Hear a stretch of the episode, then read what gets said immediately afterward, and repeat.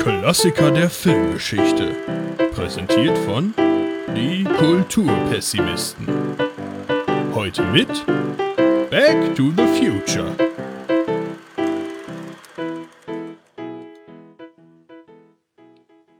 Was tut man nicht alles für die Professionalisierung? Ja. Genau, da machen wir jetzt sogar noch Audio-Trailer oder. Das ist ja eigentlich mehr ein Jingle, oder? Ich meine, ein Trailer wäre ja was, was wir hätten vorher abfahren müssen. Also ich glaube, für ein Jingle ist es zu lang, deswegen, äh, deswegen sage ich nicht Jingle, weil ich glaube, Jingle sind nur so ein paar Sekunden. Und es mhm. ist ja schon ein richtiger, richtiger, äh, hier, mhm. Dings. Ähm, wer hat den eigentlich gemacht? Das war der tolle Lars von äh, Herr von Speck, auch Lars genannt. So, so ist es richtig. Der war auch schon hier zu Gast in der Doctor Who Staffel 8 Nachbesprechungsfolge, wenn ihr euch erinnert. Die Älteren werden sich erinnern. Ähm, ja, und der hat sich dazu bereit erklärt, diesen tollen Trailer einzusprechen. Also wirklich sehr, sehr schön.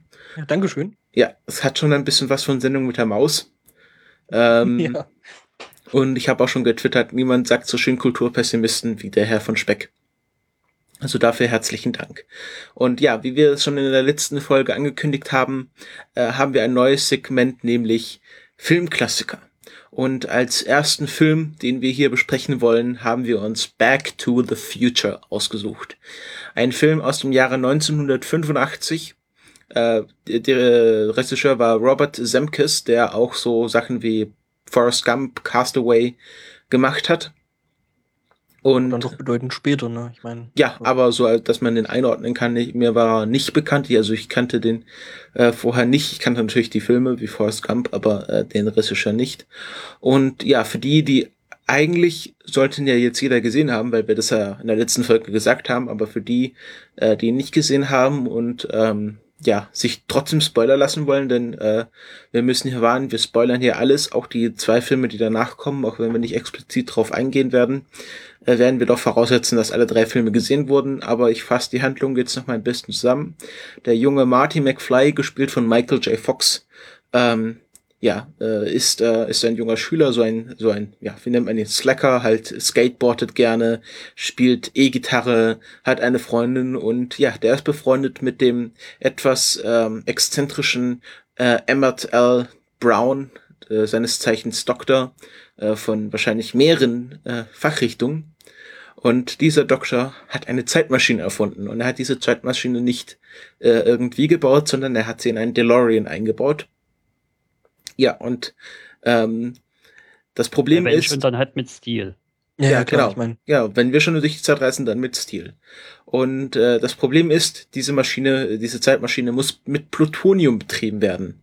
Und ähm, ja, er hat dieses Plutonium geklaut. Ähm, er hat äh, nämlich, äh, äh, was waren's, Libanese, Libya. libysche Libya. Nationalisten angeheuert. Nee, Terroristen waren es, die ähm, Nein, äh, Moment, nicht, er hat nee, sich nee. quasi anheuern lassen, genau, um genau. für die so eine Art Atombombe zu bauen. Also zumindest Richtig. hat er ihnen das gesagt, er würde eine Atombombe bauen. Und in Wirklichkeit hat er halt was anderes mit dem Plutonium gemacht. Nämlich eine Zeitmaschine gebaut. Genau, und nach dem initialen Test, äh, in dem der Hund Einstein eine Minute in die Zukunft gereist ist, ähm, ja, äh, kommen diese libyschen Terroristen an und sind natürlich sauer, dass äh, er das Plutonium zweckentfremdet hat und mal kurz, erklär vielleicht mal noch, wofür er das Plutonium braucht. Er braucht ja, nämlich er braucht das Plutonium, um die 1.21 Gigawatt an Strom zu erzeugen. Ja, also die, der, der, Gigawatt. Also das ist, äh, der Flux, ist, ja, ist es ein Kompensator oder Kondensator? Äh, also im Kompensator. Englischen, also äh, im Deutschen ist es der Kompensator und äh, äh, äh, ich glaube im Englischen aber der Kondensator. Also Nee, ich dachte, im Englischen wäre es auch wirklich der Capacitor. Also genau, Flux Capacitor. Naja, ein Capacitor ja. ist ja ein, ein Kondensator. Ach so. Also, ja. Müssen wir noch wissen, was ein Kondensator ist. Also Kondensator ist äh, ein Ding, das nimmt äh, Strom auf, sammelt das Zeug und äh, wenn es einen gewissen ähm, eine gewisse Spannung aufgebaut hat, ähm, dann gibt es das auf einen Schlag ab. Das macht ein Kondensator. Okay, das würde ja zum äh, Fluxkondensator passen. Und dieser ja, es ist ja, aber im Deutschen ist es ein Kompensator. Und das ist halt irgendwie was, ja, das ist irgendwie wahrscheinlich, weiß ich nicht, irgendwie so ein Übersetzungsfehl vielleicht. Ja, das ist, äh, würde ich zutrauen. Aber zur Synchro kann ich dann ja noch was sagen, aber geh erstmal weiter mit der, mit der Handlung. Genau, und ähm, ja, dann wird Doc Brown erschossen von den äh, libyschen Terroristen. Und Marty McFly äh, in seiner Verzweiflung haut mit dem DeLorean ab Und ähm, ja, um durch die Zeit zu reisen, muss man eine Geschwindigkeit von 88 ähm, Meilen in der Stunde, also etwas mehr als 140 km/h erreichen. Und wenn dann ähm, ja das Plutonium bestückt ist, die 88 km/h erreicht sind und die äh, Zeit eingestellt wurde, äh, zu der man hinreisen möchte. Ähm, Moment, kleiner Fehler, sind keine kmh. Sind Meilen. Hab 88 ich ich habe gesagt 88 Meilen die Stunde, das sind etwas mehr als 140 km/h. ah, okay, dann habe ich dich jetzt gerade Ja. irgendwie. In der Synchro reden sie immer von 140 km/h. Genau. Mhm, genau, 88. Und, Hm? und ähm, ja, und Marty und der Doc hat ähm, ja bei seiner Demonstration ähm, eine bestimmte Zeit eingestellt, nämlich den Tag, an dem er die Idee für die Zeitmaschine hatte. Das war vor 30 Jahren. Und äh, das, die war dann eingestellt bei der Flucht und er erreicht 88 Meilen die Stunde, weil er vor den Terroristen flieht. Und ja, dann der Fluxkondensator entlädt seine Zeitenergie und Marty McFly befindet sich im Jahre 1955.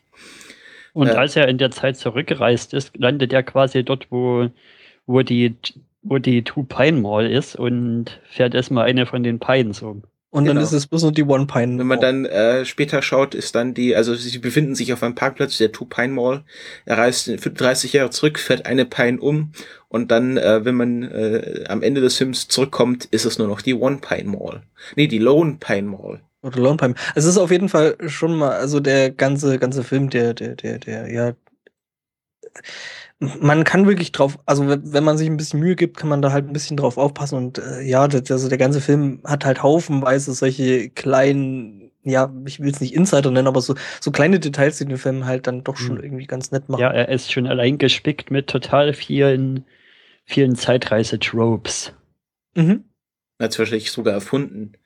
Mhm. Also der Film war ja so prägend für die generelle Zeitreise-Erzählung, dass äh, wahrscheinlich viele Tropes sehr herstammen. Aber Also wir mit der Handlung weitergehen? Angefangen von solchen Geschichten wie mit, ja, wenn du, wenn du in die Vergangenheit, in den Vergangenheitslauf eingreifst, dann kann es in der Zukunft katastrophal werden. Bis über, wenn du dich in der Vergangenheit selber triffst, kann es noch katastrophaler werden und Ja, Und wollen wir erstmal in der Stuff. Handlung, in der Handlung weitergehen? Ja. Ja. Ähm, ja, und er trifft dort äh, das äh, erstmal auf seinen äh, erstmal auf seinen ähm, Vater, oder? Was sein Vater? Mm, Nee, erstmal trifft er ja auf, auf, den, auf den Farmer, ähm, bei dem er den DeLorean dann quasi erstmal äh, Abstellt. ja, aus, aus, aus Versehen in der, in, der, in der Scheune abstellt, der jetzt nicht unbedingt äh, das so positiv sieht, äh, weil ähm, sein Sohnemann da gerade einen Comic liest und da halt von irgendwelchen Aliens from Outer Space geredet wird und natürlich total zufällig ähm, sieht das UFO, mit dem die Aliens da in diesem Comic landen, total aus wie ein DeLorean äh, mit Flügeltüren und allem drum und dran und ähm, jetzt denkt natürlich der Farmer, äh, ja, das ist jetzt irgendein Alien, der irgendwie mutiert und bla. Und ja, er hat noch diesen, diesen Strahlenschutzanzug an, ähm, den er eben wegen dem Plutonium äh, in der Szene zuvor hat anhaben müssen, weil man hat ja den DeLorean gerade geladen. Und ja, das quittiert natürlich ein guter amerikanischer äh, ähm, Farmer. Natürlich mit was? Mit einer Schrotflinte. Genau, und er muss dann den DeLorean zurücklassen und flieht erstmal in die Stadt Hill Valley, wo das ganze, also die ganze, ja, der ganze ja, Film spielt. Nein, nein, nein, erstmal haut er erstmal ab Richtung, äh, ähm, ich glaube, Lion Park oder so, wie ähm, die Wohnanlage, in der er eigentlich dann in der quasi Zukunft, also In der nee, quasi in, Jetztzeit. in, in der Jetztzeit von der Erzählebene äh, quasi wohnt und genau ähm, dieses Wohngebiet äh, wird da gerade erst, also steht gerade mal das Tor und ähm, das Wohngebiet ist gerade am Entstehen. Genau. Und ähm, ja, dort äh, will er nach Hause gehen, weil er noch immer nicht glaubt, dass er in der Zeit zurückgereist ist. Und ähm, nee, es, es war anders. Ähm, er trifft dann auf sein, er geht, er geht erstmal in die, in, in Steiner, so war's. Er geht Ja, nicht dann. Nee, nee, er geht ins Diner, äh, also das Diner der Stadt und äh, be- bestellt dort was zu trinken und trifft dann auf seinen Vater, der als ja gleichalter äh, Bursche dann wie er äh, in, dem, in dem Diner sitzt und dann kommen die Rowdies der Stadt, äh, Nee, angeführt du hast von jetzt, du hast jetzt, glaube ich, ein, ein Ding übersprungen. welches? Mhm. Weil ich dachte, er geht erst zum Doc. Nee. Nee, den versucht er dann vom Diner aus anzurufen. Also er geht ins Diner und, und versucht den Doc anzurufen, der natürlich nicht ans Telefon geht. Ähm, ich habe übrigens gerade nochmal nachgeschaut. Ähm, tolles Internet und so, yay. Ähm, Lion Estates heißt ähm, das Wohngebiet. Ja, aber da geht er nicht hin. Ähm, doch, da ist er vorher. Dann guckt er da und sieht so, äh, ja, alles weg, komisch. Ah, und, okay, und dann versteckt er dort den DeLorean hinter Und dann dem Schild. versteckt er den DeLorean Hinter- und. Hinter quasi, hinter quasi dem Bauplan. Ja, das soll hier mal entstehen. Mhm, genau.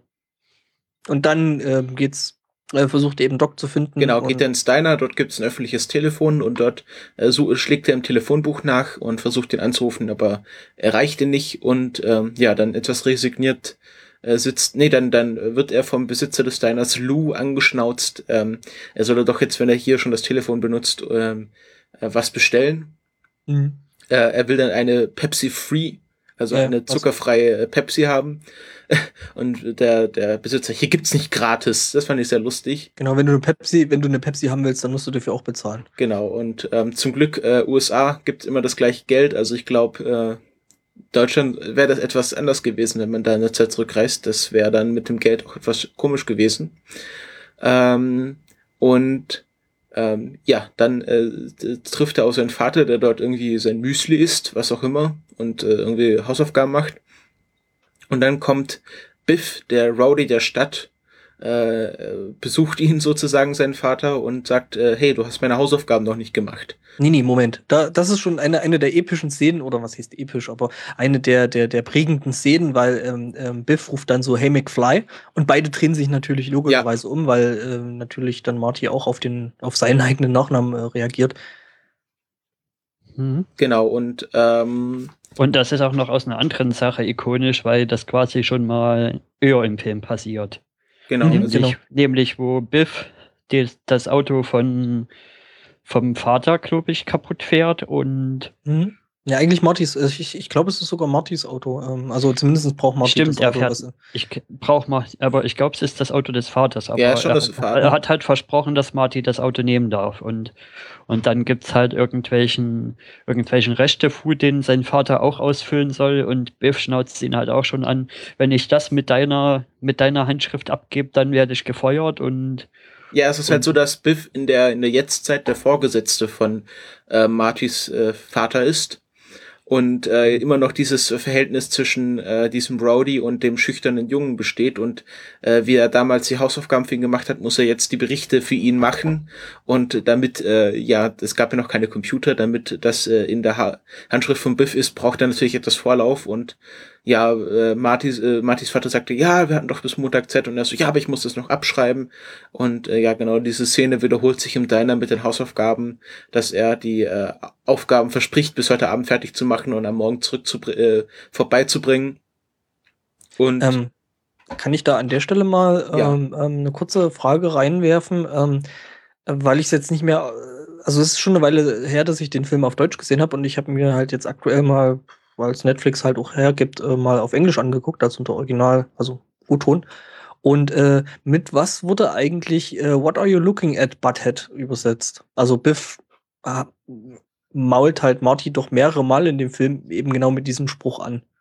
Also was guckst du so? also ich fand das eigentlich, ich fand das eigentlich ganz schlüssig, weil, weil am Anfang ist ja Martin noch ein Kind und, und da sagt Biff einfach, ich glaube, was guckst du so blöd, Milchgesicht? Mhm. was ja auf ein Kind Milchgesicht erstmal gut passt. Und, und das sagt er halt, den Spruch nimmt er halt immer wieder. Ja, Okay. und äh, aber, aber was ist dann quasi, wenn er in 1955 ist, wo ähm, ja der Marty ja dann eigentlich genauso alt ist wie Biff? Da sagt er genau dasselbe. Also auch Milchgesicht oder Milch Ja. ich, oder war es Milchbubi sogar? Nee, Milchgesicht. Okay.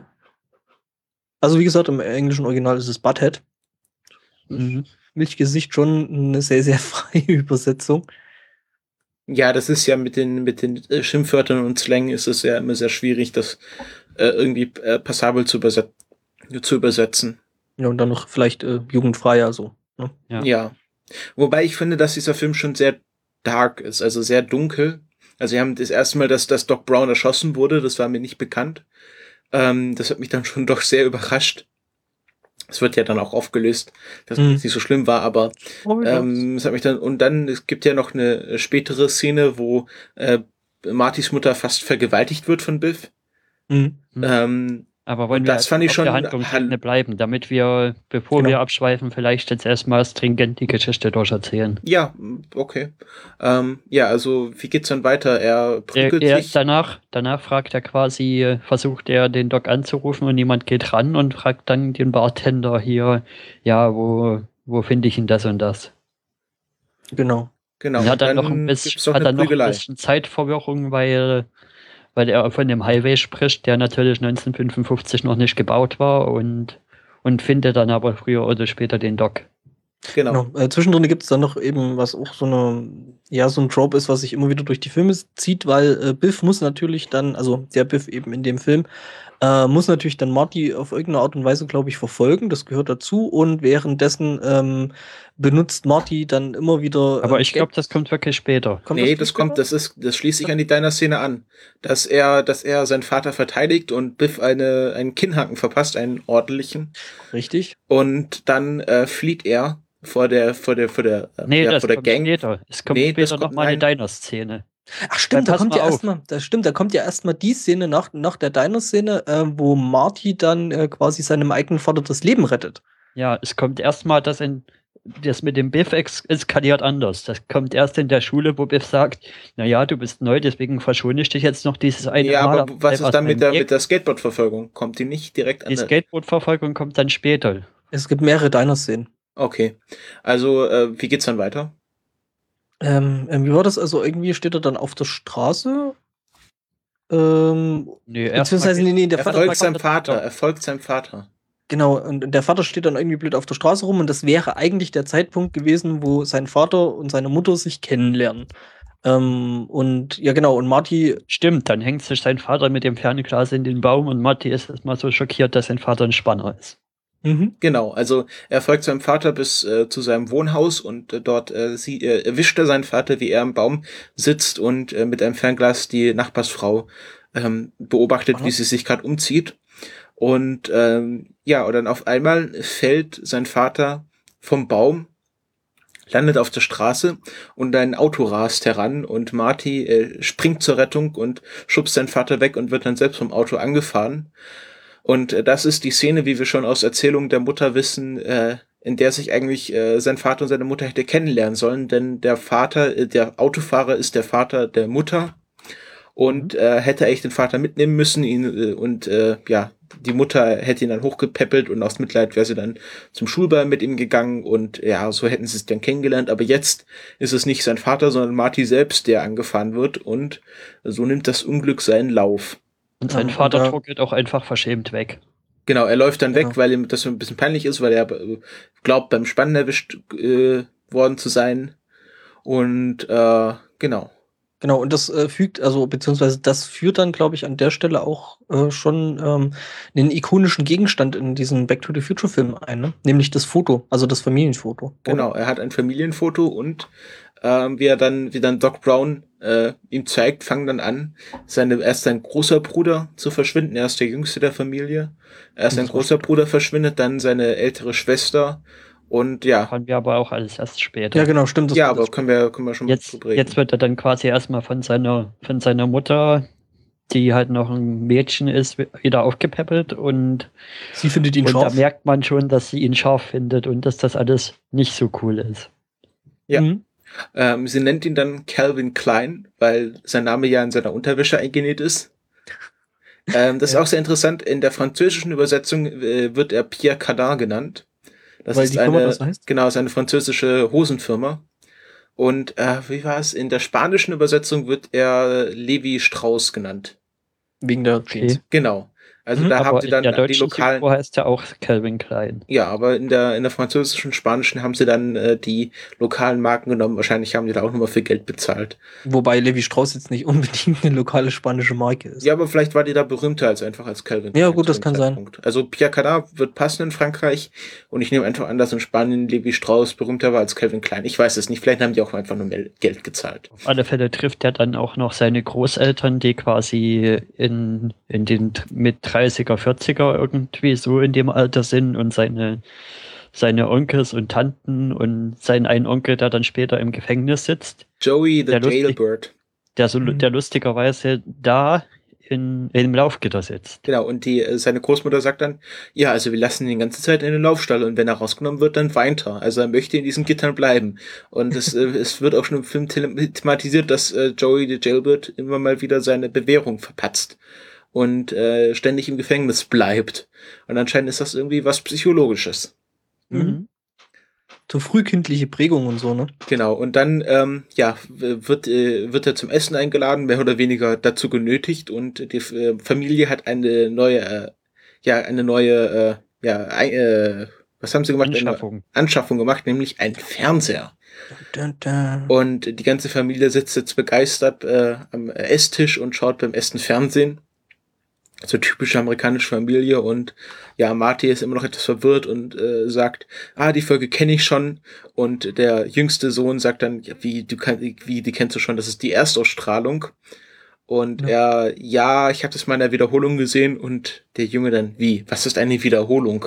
Hm. Lustig fand ich dann auch so die Frage so, ja, äh, habt ihr auch einen Fernseher zu Hause, äh, Kelvin? Und er meint dann so, ja, wir haben zwei. Und die Mutter so völlig entgeistert, niemand hat zwei äh, Fernsehgeräte zu Hause. ja, und der Vater, ja, er macht nur Witze. Mhm.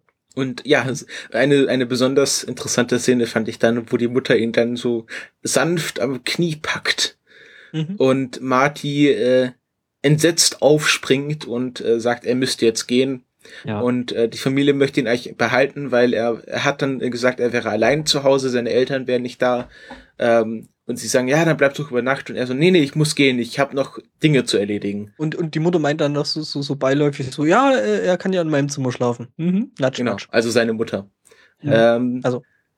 Und dann, ja, dann geht er äh, Dann zum geht Anwesen von Doc Brown. Brown. Genau, der damals nicht in dieser kleinen Hütte wohnt, die wir am Anfang des Films sehen. Interessanter Fakt zum, zum Anfang des Films, der ist nämlich äh, ähnlich zum 1960er Film Die Zeitmaschine. Dort fangen wir auch an mit so einem, mit so einem äh, Pan über verschiedene Uhren. Und ich nehme an, dass es eine direkte Hommage ist an den, an diesen Film, wo es ja auch um eine Zeitmaschine geht.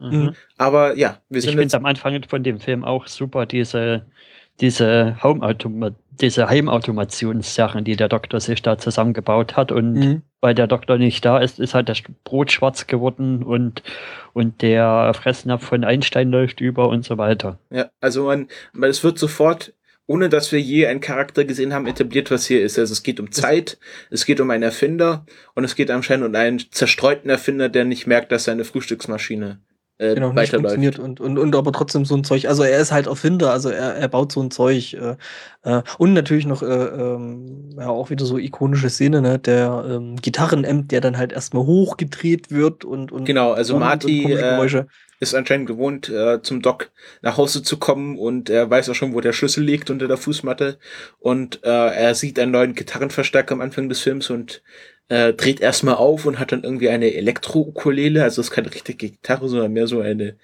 Ukulelenartiges Gerät Hm, und hat aber schon sechs Seiten, also es ist schon eine Gitarre. und ja, äh, spielt dann erstmal und wird von dem Bass weggeblasen.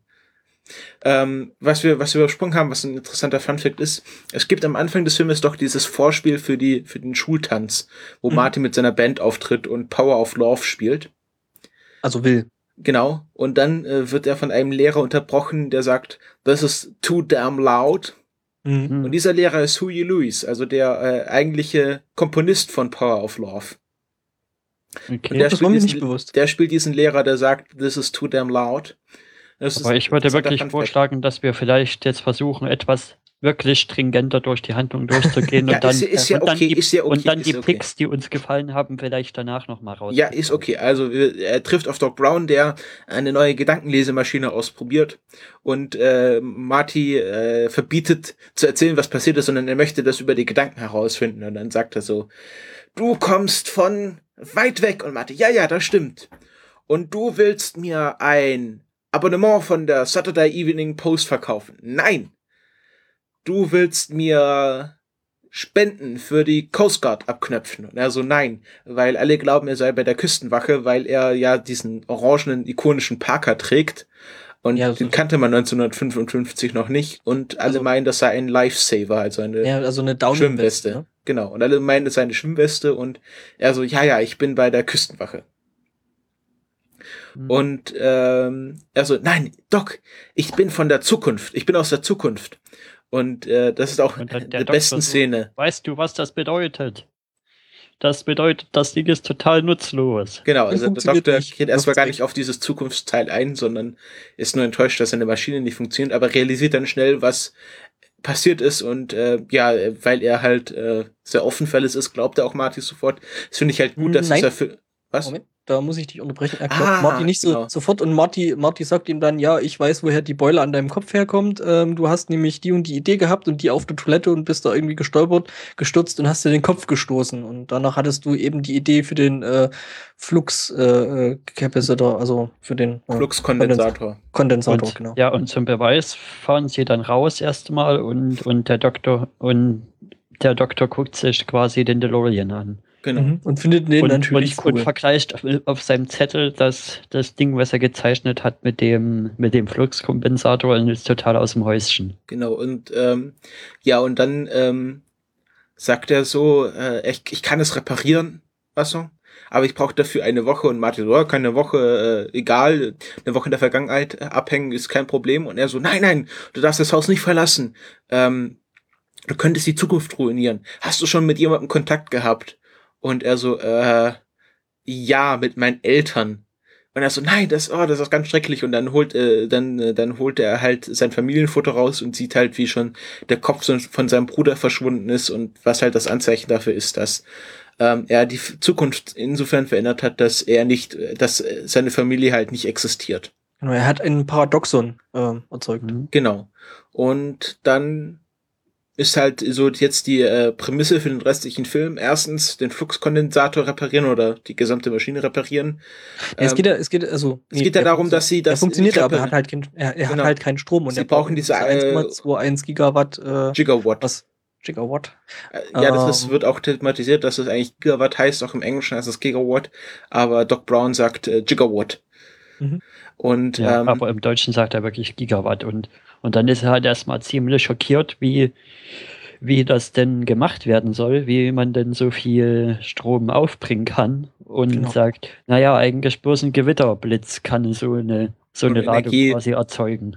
Genau. Und da ist natürlich zufällig, ähm, nämlich die, die Uhr am Rathaus äh, von, wie heißt das, Hill Valley? Hill Valley, Hill die, Valley. der Clock Tower von Hill Der Valley, Clock Tower. Genau, der ist am Rathaus und 1945 von einem Blitz getroffen 55. und steht seit, was habe ich gesagt?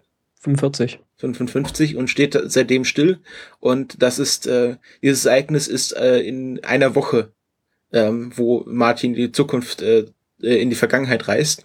Mhm. Und sie müssen jetzt halt diese eine Woche abwarten und mit einer speziellen Apparatur diesen Blitz einzufangen, um diese 1.21 äh, Gigawatt, 1.21 Gigawatt äh, zu erzeugen. Und äh, bis dahin muss Marty halt seine Eltern verkuppeln. Ja, der Handlungsarg mit von wegen, mit von wegen den DeLorean ausbauen ist, ist relativ schnell beendet und, und währenddessen gibt's halt dann noch den anderen Handlungsarg, wo er irgendwie versucht, seinen Vater so hinzukriegen, dass er seine Mutter überzeugen kann, ihn doch zum Ball zu führen. Weil sie sich offenbar das erste Mal geküsst haben und dann verliebt haben. So ist zumindest die Geschichte, die sie Marty am Anfang des Films erzählen. Genau. Genau, also das ist die eigentliche Geschichte, wie sie sich dann quasi verliebt haben und ähm, genau, dann halt Kinder gemacht haben, zu denen eben auch Marty zählt. Genau. Und ähm, er versucht es dann so, also er hat, äh, er hat, äh, er weiß ja, dass sie sich auf dem äh, Enchantment Under the Sea Ball äh, das erste Mal geküsst haben. Und ähm, er versucht jetzt seinen Vater dazu überreden, seine Mutter zu diesem Ball auszufragen. Ähm, und das ist diese zweite Diner-Szene, glaube ich. Ja, genau, und da kommt es dann zu der, kommt es da dann zu der Verfolgungsjagd? Also, Aber es ja, kommt genau, schon mal zu einer Szene in der Schule, wo er den, den, Biff? den Schuldirektor trifft und da schon wieder ziemlich Beef hat. Also da hat sein Vater Beef mit dem Schuldirektor, wie später auch Marty Beef mit dem Ja. Schuldirektor haben kann. Director Das sind immer so, das sind immer so Konstanten, die sich durch beide Zeitebenen durchziehen. Ja, also Mhm. äh, alle drei Filme sind ja im Grunde äh, immer wieder die gleichen äh, Erzählungsfragmente. Und äh, ja, also der Director Strickland war damals schon Direktor und ähm, genau wie, also er, beim ersten Mal, wo man ihn trifft, sagt er halt zu Marty in der, in der Gegenwart, ja, aus dir wird nie was, genau wie aus deinem Vater, du bist halt einfach ein Slacker, also im Englischen nennt er ihn ein Slacker. Mhm. Was halt ein Ausdruck für so einen äh, Jugendlichen ist, der halt äh, nichts auf die Reihe kriegt und immer nur so herumtrödelt und äh, Scheiß baut.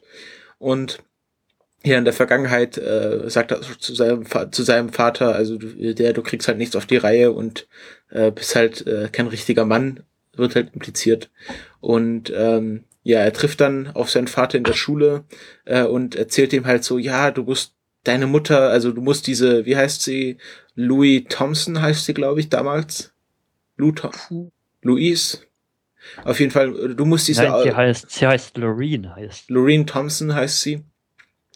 Und du musst deine Mutter, du musst diese, dieses Mädchen ausfragen, es ist deine, deine Bestimmung, äh, was ja auch insofern stimmt, aber sein Vater, sein Vater glaubt ihm erstmal nicht und sagt, ja, wie, wie soll ich die denn ausfragen? Und nee, er will, er will nicht, er will ja eigentlich nicht auf den, auf den Ball, weil er dann seine, seine Lieblingsserie im Fernsehen genau. verpassen würde, was irgend so eine Science-Fiction-Serie ist. Äh, Science-Fiction-Theater. Genau, ja. und ähm, das nimmt Martin natürlich dann als Anlass und äh, beschert ihm quasi schlechte Träume. Also das heißt, er, er taucht auf mit äh, irgendwie ganz schlimmer E-Gitarrenmusik und äh, mimt da so quasi den Alien und sagt, hey, du musst da hin und äh, Ja, was heißt ganz schnelle E-Gitarrenmusik? Ich glaube, er legt ihm Van Halen auf die Ohren. Also ja. das wirst du nicht als schlechte Musik bezeichnen. Also, ich spiele seit 16 Jahren Gitarre. Natürlich würde ich Van Halen nicht als schlechte Musik bezeichnen. Aber, Aber er folgt halt damit halt seinen Vater ein wenig und sagt, er, was sagt er, er ist äh, äh, James Darth Kirk, Vader. Dann er nee, Darth, Darth Vader vom Planeten Vulkan.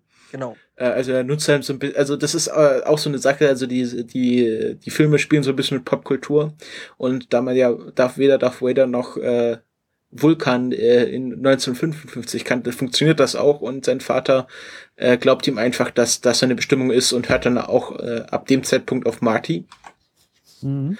mhm. Und ähm, ja. Und dann kommt, dann kommt die Szene in der Milchbar. Genau. Wo er, genau. wo er Marty fragt, ja, ich, ich, ich, wo er Marty erzählt, ja, ich wurde von einem Alien besucht und das ist meine Bestimmung, sonst lasert er mein Gehirn weg, aber wie soll ich denn das machen? Ich bin doch ein Loser. Ja, und Marty gibt ihm dann so Dating-Tipps und äh, äh, Marty ist halt so ein bisschen auch so ein bisschen der Draufgänger und kann halt mit den Ladies umgehen. Äh, und äh, sein Vater sch schreibt sich dann alles geflissentlich auf, ist auch sehr schön. Also er hat einen kleinen Notizblock, mhm. wo er dann ähm, so draufschreibt, ja, du musst ja sagen, ich bin deine Bestimmung. Also Your Destiny, es kommt dann auch ein sehr schönes Wortspiel bei raus. Moment, ähm, da muss ich aber noch rein, also der, der, der Notizblock, ähm, der schreibt normalerweise Martys Vater ähm, eigentlich seine Gedichte rein. Ähm, er ist genau. halt so ein bisschen kleiner Poet, aber ähm, das halt nur im Versteckten und zeigt die Gedichte niemanden. Genau, und Marty mhm. wusste das nicht und mhm. sagt, ah, du schreibst Geschichten und wieso zeigst du die denn niemanden? Und er so, ja, aber wenn Leute die Geschichten nicht mögen, was mache ich denn dann? Also wenn jemand meine Geschichte nicht mag, was äh, und davon hat er halt Angst vor negativer, vor negativem Feedback. Und ja, er, er geht dann zu der Gruppe der Mädchen, wo auch seine Mutter, also seine zukünftige Mutter dabei ist. Und äh, sagt halt so, äh, You are my density. Also er, er verspricht du bist sich meine sagt, Dichte. Genau, du bist meine Dichte. Äh, äh, Bestimmung meine ich, also im äh, amerikanischen wird dann aus Density Destiny. Also das ist dann äh, nochmal ein sehr schönes Wortspiel. Und dann kommt Biff rein mit seiner Gang und sagt, hey, McFly, ich habe dir doch verboten, dieses Diner zu besuchen. Dafür musst du jetzt erstmal zahlen und will ihm halt Geld abknöpfen. Und dann äh, reicht's halt Martin McFly, dass sein Vater immer so schikaniert wird und fängt eine Prügelei mit Biff an. Moment. Was? Ähm, Biff versucht noch äh, eben die Mutter von Marty anzumachen, dass äh, äh, sie doch mit ihm auf den, auf den Ball geht und nicht äh, irgendwie anders und äh, mhm. macht die halt dann ziemlich grob an. Und ich glaube, das war dann der Punkt, der Marty dann. Äh, ja, das geht auch wirklich schon an, an die sexuelle Belästigung ran. Ja, es mhm. wird ja. Es kommt noch eine härtere Szene, aber das, das ist schon grenzwertig. Genau. Und dann ähm, ja, dann fängt eine wilde Verfolgungsjagd an und äh, Martin McFly ist halt ein sehr guter Skateboarder und dann sind halt so Kinder, die haben irgendwie einen selbstgebauten Roller aus Seifenkisten und er macht halt den Rollerteil ab und hat dann ein primitives Skateboard, äh, mit dem er dann vor, äh, vor, den, äh, vor dem Auto der Gang flieht. Es gibt eine wilde Verfolgungsjagd rund um den Rathausplatz, die damit endet, dass das Auto von Biff mit der kompletten Gang in ein ähm, Scheißelaster fährt. Also es gibt, äh, nennt sich Manure Hole, also äh, jemand, der äh, den Mist von den Bauernhöfen abholt und äh, irgendwo wegkarrt. Und dort fahren sie rein und die ganze, der ganze Jauche Mist äh, ergießt sich dann in das offene Auto. Und ja, das ist auch eine dieser ikonischen Szenen von Back to the Future, die auch ständig wiederholt wird in jedem Film. Also das ist ähnlich, ähnlich eben wie die ähm, Skateboard- oder, oder Hoverboard-Szene, ähm, vielleicht kommen wir zu der nachher noch, äh, die halt in jeden Zeitstrang irgendwie rein muss und die immer und immer wieder wieder Ja, im ersten Film gibt's ja noch kein Hoverboard. Ja, aber halt, da gibt's auch noch Ja. keine Skateboards und dann werden da natürlich dann äh, Skateboards äh, äh, dann quasi erstmal erfunden. Äh, gut, zu dem Rest kommen wir vielleicht dann später, weil es gibt halt wirklich so ein paar sehr, sehr ikonische Sachen, ähm, aber das machen wir dann nach der Handlung. Genau. Ja. Und was, passiert dann? Also es hat nicht so Dann ganz kommt- geklappt. Äh, sein, äh, die Mutter ist noch besessener von Marty, nachdem sie die, sieht, wie sie, wie sie, wie er Biff vorgeführt hat. Ähm, und was passiert dann? Dann versucht, dann versucht Marty quasi seine Mutter zu überreden, hier, ja, der, der, wie heißt denn sein Vater überhaupt? Thomas, oder? Äh, nee, George McFly. Der George McFly, der ist doch ein ganz netter, dem, der will mit dir, also frag ihn doch zum Ball aus oder lass dich doch von ihm zum Ball ausfragen und sie sagt halt, naja, nett ist er ja schon, aber ich will, ich will einen Freund haben, der für sich selbst einstehen kann und, und dann schmiedet quasi Marty den Plan, der uns zum Finale führt, wo er, Mhm. wo er seinem Vater erklärt, ja, ja, ich, ich mach dann, wir machen das so, ich fahre mit dem, mit dem, mit hier, mit meiner Mutter mit dem Auto zum Ball. Und, und werde sie davor so ein bisschen unsittlich berühren, dass sie so ein bisschen, so ein bisschen beschämt wird. Und du kommst dann zum Auto, zerrst mich raus und verprügelst mir eine. Und, und dann wird sie ja wohl wissen, dass du, dass du cool und stark bist. Dann allerdings muss Marty feststellen, dass seine Mutter dann vielleicht doch nicht so unbedingt ein Kind von Traurigkeit ist und raucht und trinkt.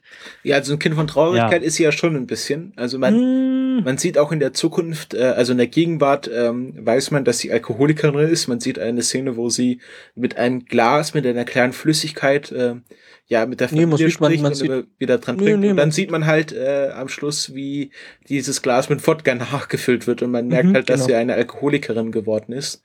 Und ja, da, dann sieht halt Marty in der Vergangenheit, wie, schon, wie sie schon in jungen Jahren, also ich glaube, sie sind auch nicht mehr 18 oder noch nicht mal 21, also irgendwas, sie ist halt underage. Ich glaube, sie sind 17.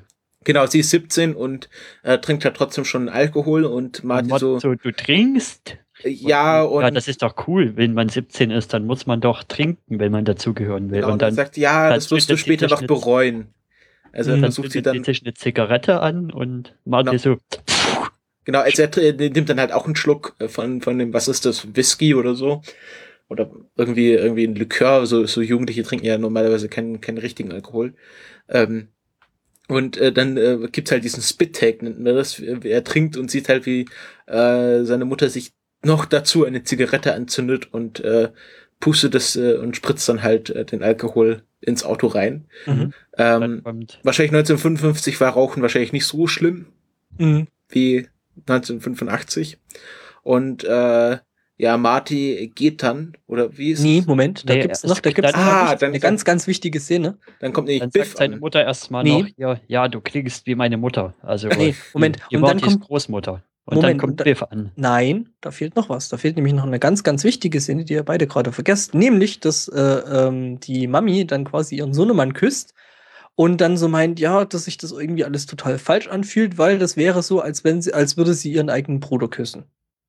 Ja, und dann kommt, Und dann kommt Biff. genau, Biff sieht halt, wie Marty und äh, Lorraine im Auto sitzen und zerrt dann halt äh, Marty raus und äh, macht sich halt an die Mutter ran, die das gar nicht toll findet. Und das ist dann, ja, also es, äh, es ist, es ist im Grunde eine versuchte Vergewaltigung. Äh, Marty wird erstmal in den Kofferraum der Band gesperrt. Genau, sie sperren den, äh, Martin in den Kofferraum der Band und äh, die Band kommt dann halt an, macht gerade eine Pause und ähm, verscheuchen halt die Jugendlichen.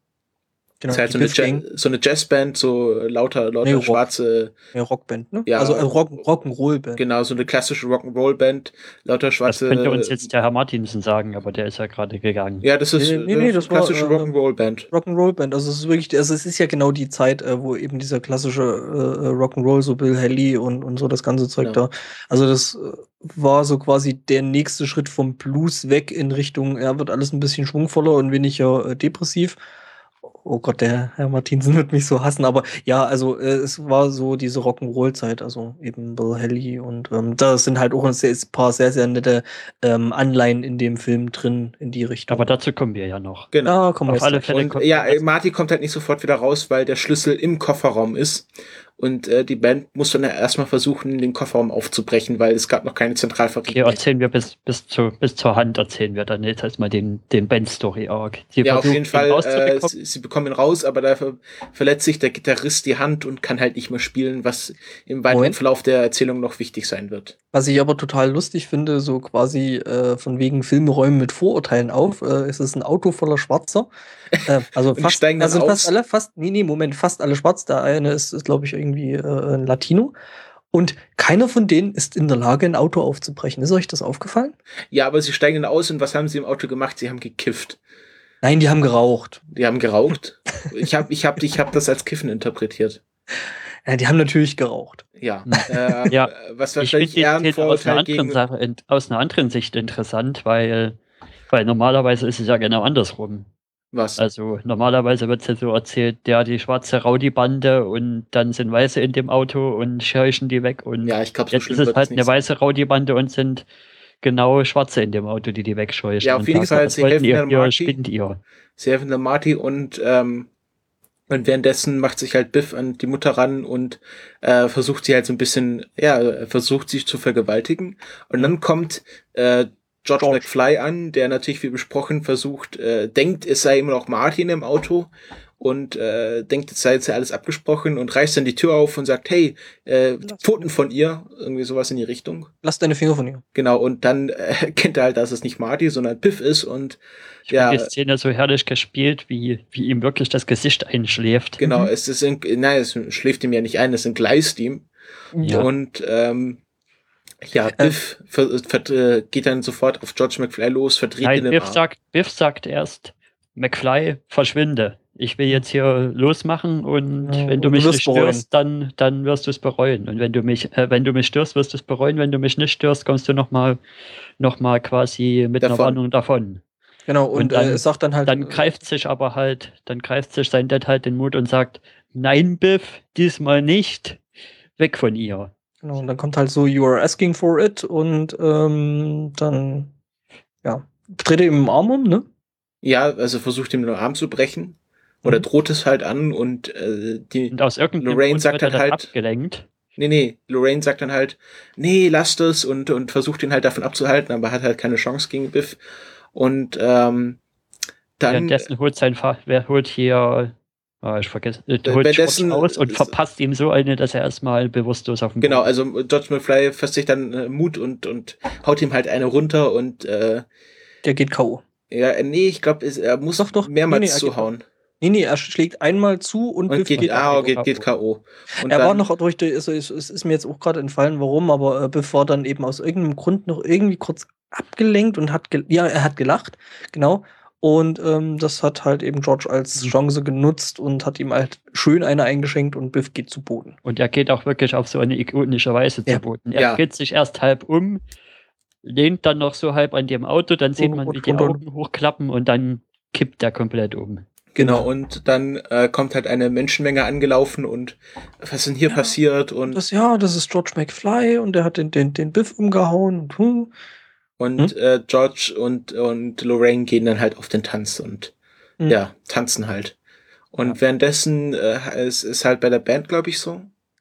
Also während, während das Ganze passiert, sieht man immer wieder, wie der Doc äh, quasi den, das Experiment vorbereitet.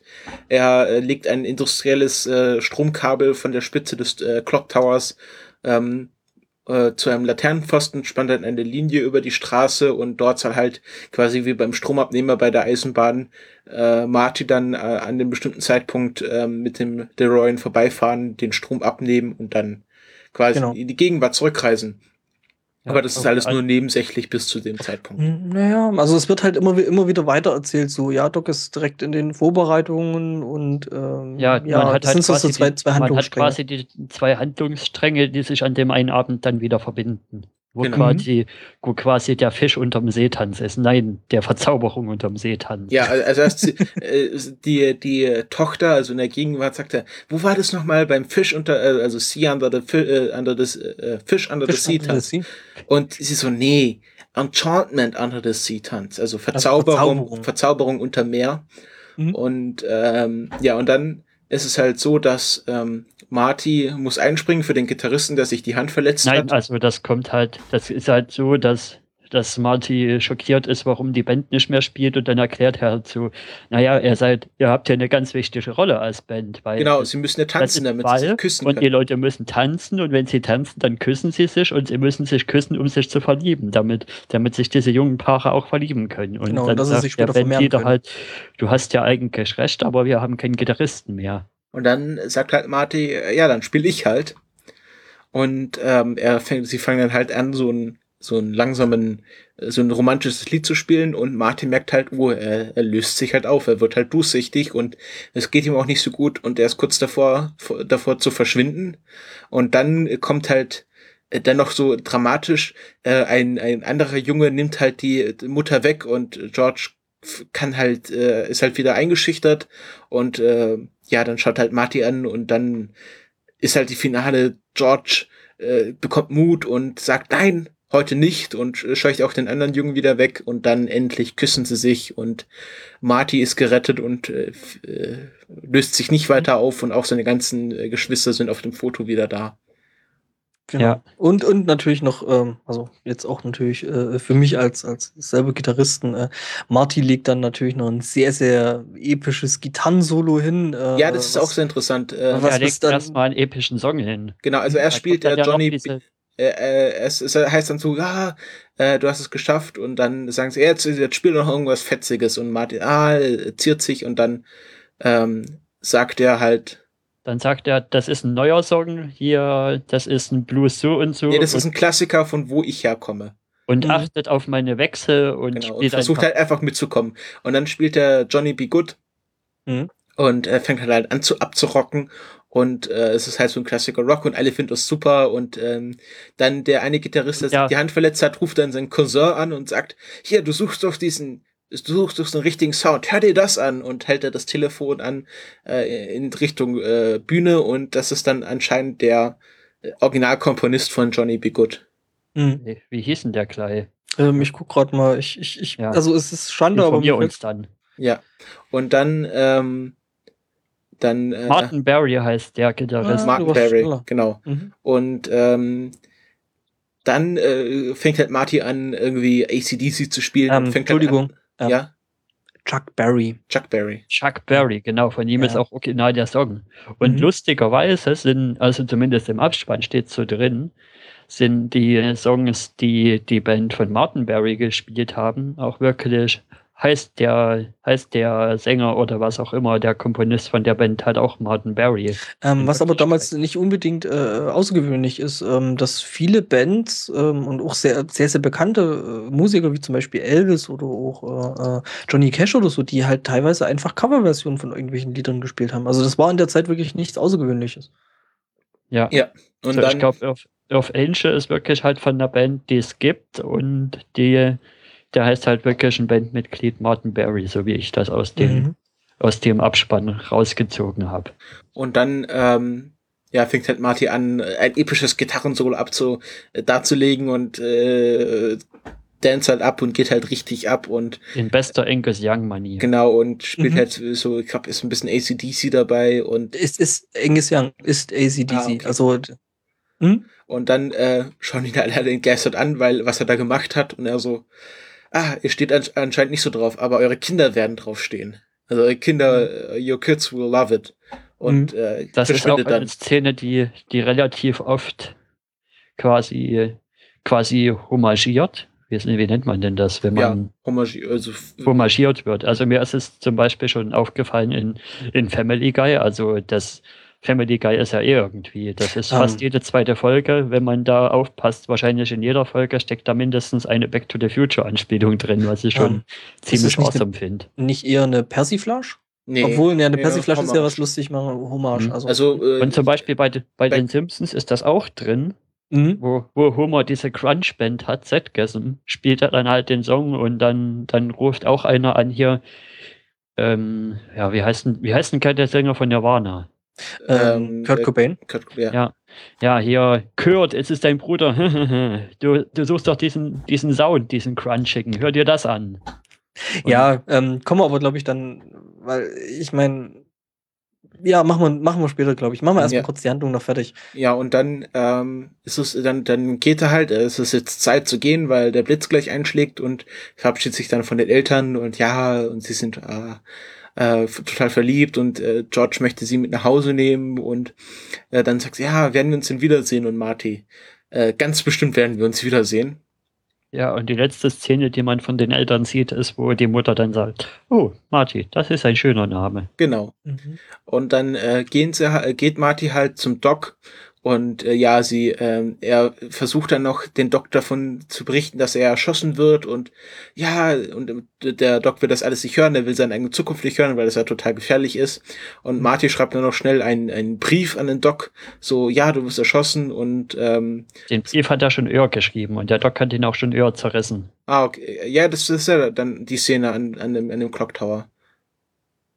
Mhm. Doch. Nee, ich, Doch, doch, Also doch, ich glaube, doch, doch, das doch. kommt eher in der Handlung, aber Nein, nein, nein, egal. nein, Auf alle Fälle will er ihm will er ihm das in dem Brief schreiben und dass er das erst 1989 aufmachen will und der 85. Doktor will es halt nicht wissen. 89 wäre zu spät. mhm. 1985. Genau, ist ja Ach ja, 85 auf 55, die 30 Jahre. Genau. Und dann, ja, ähm, ja dann äh, ist halt, ist jetzt halt äh, das Problem, dass äh, das Verlängerungskabel rausfällt. Ja. Nee, als äh, durch den Sturm wird ein Ast von einem Baum abgeschlagen, der fällt auf das Kabel und reißt damit ein Stück des Verlängerungskabels raus. Und äh, Aber das verbuche ich eigentlich wirklich bloß so ein bisschen als, als Endgerümmle, um nochmal ein bisschen die Spannungs... ja, es ist halt schon dramatisch. Der Doc muss halt auf den Clock Tower steigen. Dann gibt es noch eine sehr schöne Hommage an einen wie heißt er, an einen klassischen Sturm, äh, Sturm, äh, Stummfilm, der heißt ausgerechnet Wolkenkratzer, wo der Protagonist an einer, an einem, an einer Uhr hängt. Und Stimmt. das wird dann auch wieder homagiert und es wird, es gibt auch am Anfang eine Uhr, die quasi als kleines Miniaturmodell diese Szene nachstellt. Wenn man drauf achtet. Und ähm, ja, der, der Doc, äh, Marty geht dann in Startposition, also sie haben es berechnet, er muss dann und dann äh, zu dieser Position losfahren und ähm, Und er macht halt noch den Trick, okay, wenn ich dem Doc jetzt den Brief nicht überreichen konnte, dann stelle ich halt die Zeit auf 10 Minuten eher ein und versuche den Doc noch irgendwie zu retten. Genau, und dann äh, fährt er halt los. Der Doc schafft es noch, das Kabel ähm, reinzustecken, aber dann geht es am anderen Ende wieder raus und in einem, äh, in einem letzten verzweifelten Akt rutscht er halt äh, wie an einer Seilbahn an diesem Kabel herunter, schafft es, das einzustecken, wird dabei noch vom Dever elektrifiziert, aber anscheinend äh, schadet das ihm nicht.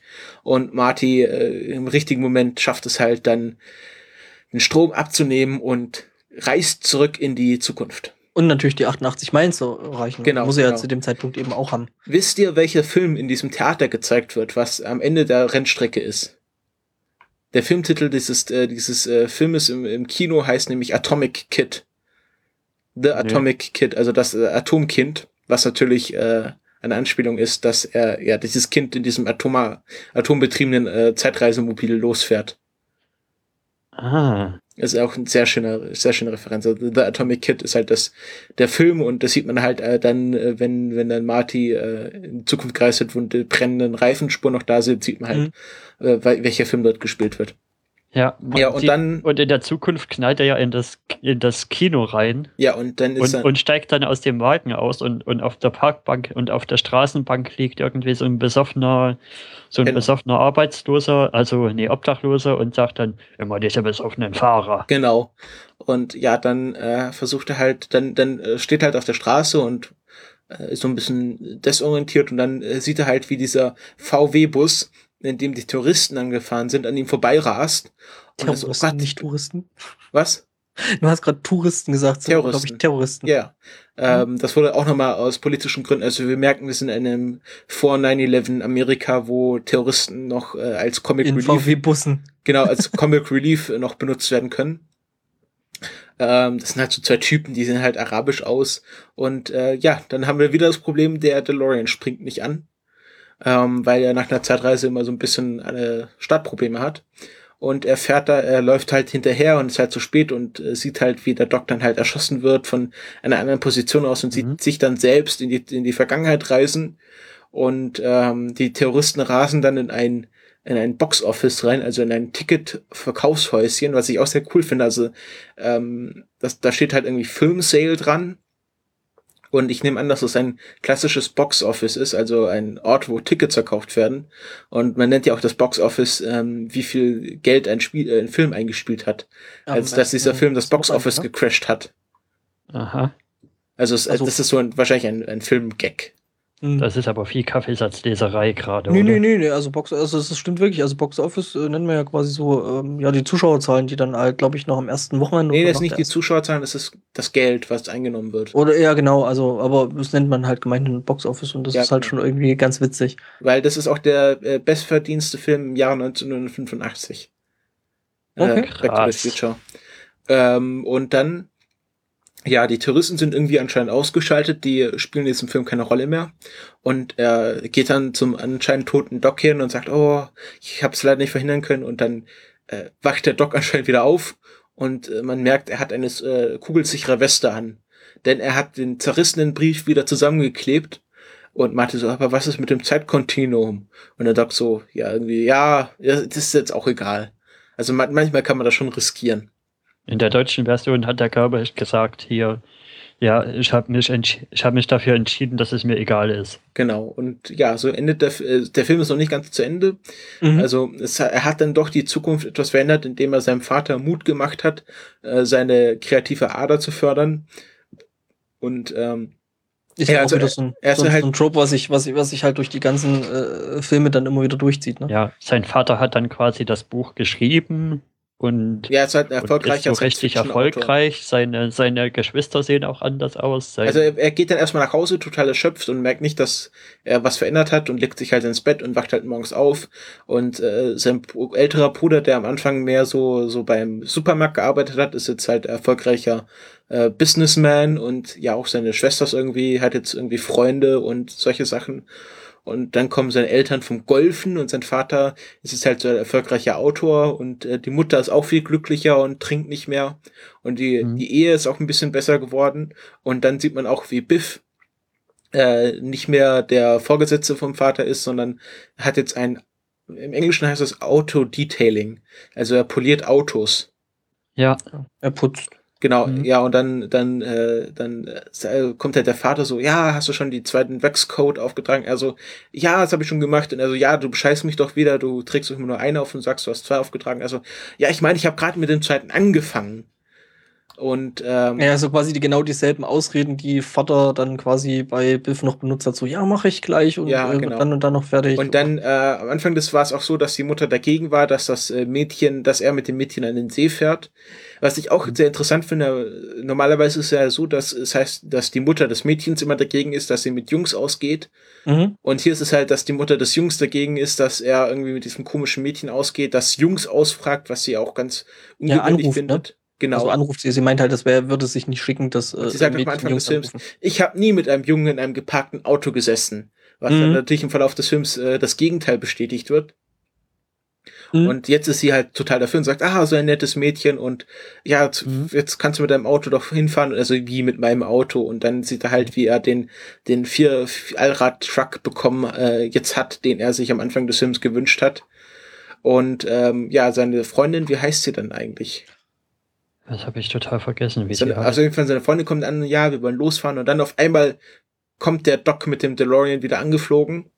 Ähm, und er ist aus der Zukunft und hat jetzt auch einen neuen, neuen Antriebsmechanismus. Er hat jetzt Mr. Fusion, Home Fusion Kit in sein Auto eingebaut. Schon in der Zukunft, 2015, hat jeder Mhm. seinen eigenen Fusion-Antrieb zu Hause und jetzt kann man den DeLorean auch mit äh, Abfällen bestücken, um ihn äh, die 1.21 Gigawatt zu erzeugen. Und er sagt, wir, wir müssen in die Zukunft reisen. Also, wieso sind wir, was, was ist mit uns los? Also, nee, es geht nicht um euch, es geht um eure Kinder.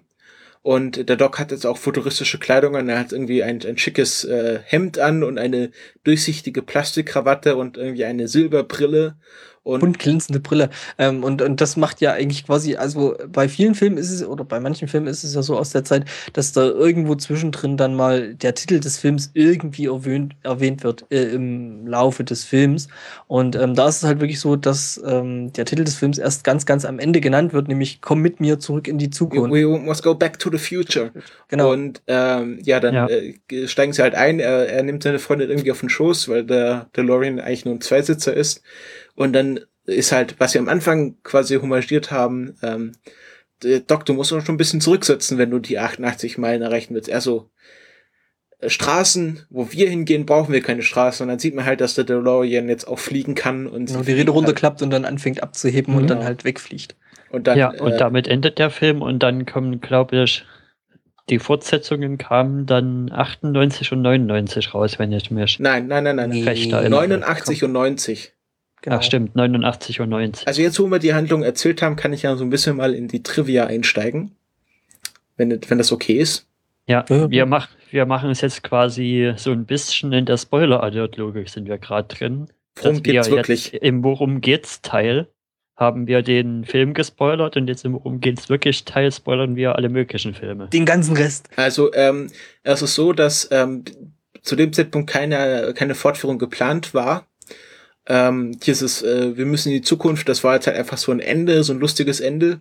Und dann äh, war halt der Film so ein Erfolg, wie gesagt, äh, Best Crossing, also best best, bester Film von, von den Einnahmen her 1985. Ich glaube auch ein paar Oscar-Nominierungen und ähm, solche Sachen. Und dann ging es halt darum, äh, zwei Fortsetzungen zu machen und äh, Back to the Future 2 und 3 wurden back-to-back äh, gefilmt. Also das ist, wenn man zwei Filme gleichzeitig dreht. Und das ist das erste Mal, dass es überhaupt versucht wurde, dass man einen Film back-to-back schießt. Äh, wobei, also nicht geplant, ich meine mit dem Ende. Ja, also sie haben es schon gedacht, aber es Teil. war jetzt nicht so, dass es sicher haben war. sie sich das schon sehr, Ja, sehr, ja. also sie haben sich halt einfach, also sie haben sich nicht mehr offen gelassen, sondern die haben halt einfach gesagt, hey, wir wollen das weitermachen. Ja, also, Also- sie haben dann, Noch offener geht das eigentlich. genau, und dann 89 kam Back to the Future Part 2 und 90 dann Back to the Future Part 3 raus, die auch, äh, ja, also die alle drei Filme gehen ja nahtlos übereinander. Im jeweils äh, Fortsetzungsfilm wird ja dann noch ein paar Minuten vom davorgehenden Ende gezeigt. Und ähm, ja, und äh, das, äh, das geht dann dann, das Reisen dann in die Zukunft, äh, wo er irgendwie auch so komische, also ich fand halt den zweiten Teil zu, zu verworren. Also ich fand den zweiten Teil ist der schwächste der Trilogie. Weil der ja auch äh, äh, ziemlich krass immer zwischen den einzelnen Zeitebenen, glaube Na, ich, also her reisen in die. Zukunft und dann wieder 1955 und dann äh, gibt es noch mal eine Handlung in der gleichen Endszene wie vom ersten Film. Nur also dieses klassische, ähm, ja, wir sehen jetzt, was im ersten Film passiert ist, aus einer anderen Perspektive und darum herum ist noch mal was anderes passiert und ähm, ich fand den zweiten Film einfach zu verworren und dann Aber- kam halt der dritte Film im Westen, Wilden Westen. Äh, Mhm. Den fand ich Den dann wieder besser. Den fand ich auch ganz witzig. Aber äh, man muss ja sagen, ähm, der zweite Teil hat äh, unbeabsichtigt einen riesengroßen Spoiler beinhaltet, ne? Nämlich? Star Wars. Stimmt. Was, was stand da? Äh, äh, war, war glaube ich, Disney Star Wars, oder? Genau, genau, Disney, das irgendwie, Also- dass also- Disney Star Wars gekauft hat, irgendwie sowas. Genau, genau so. Und, und, und dann halt eben irgendwie die, die, die neuen Teile oder so. Also, äh, ja, halt so, sie konnten es, äh, man konnte das zu dem Zeitpunkt halt einfach nicht wissen. Und die haben das wahrscheinlich eher als Gag verbaut gehabt und dass George Lucas wirklich irgendwann mal Star Wars an Disney verkauft, äh, konnte damals, glaube ich, niemand wissen. Ja. Ja, genau. Sie hatten dann auch noch in diesem Kino irgendwie Jaw Teil 23. Also sie hatten, ich glaube 1990 hat man dann halt, ge äh, 1989 hat man geglaubt, dass Jaw jetzt irgendwie abhebt und 1000 Fortsetzungen Also, bekommt. genau. Äh, äh, so, ähm, für die Deutschsprachigen der Weiße Hai. Genau. Und ähm, ja, was auch interessant ist, der äh, Back to the Future Teil 1 kam neun Wochen, nachdem sie äh, alle Szenen äh, gefilmt haben, kam der schon raus, was extrem kurz ist für so einen Film. Also sie haben den Film gedreht und neun Wochen später kam er schon in den Kinos. Was, äh, was, was erstaunlich ist dafür, dass er so viele Special Effects hat für die Zeit.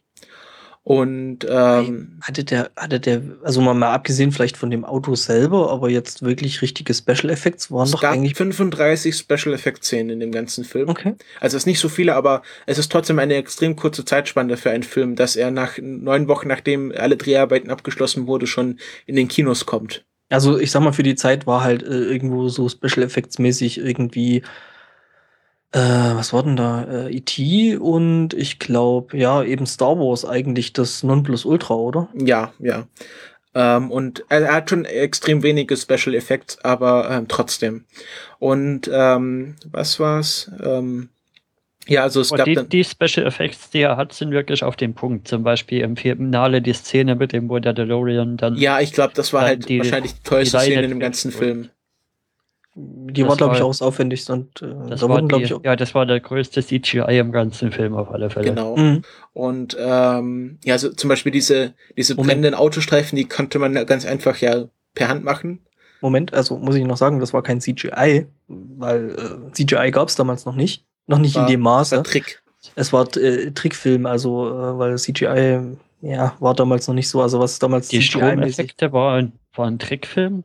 Ja. Sah das Ja, aber sehr CGI-ig aus. Nee, nee, die, die haben da damals noch mit, mit, mit anderen Tricks gearbeitet. Also ich meine, Computergrafik war damals einfach noch nicht so weit. Was Computergrafik Grafik damals konnte, hat man irgendwo an, an Tron und, und an Star Wars gesehen. Ja, das war doch Nämlich die Terminator, der erste große Film mit CGI-Effekten. Wann kam der Terminator 1?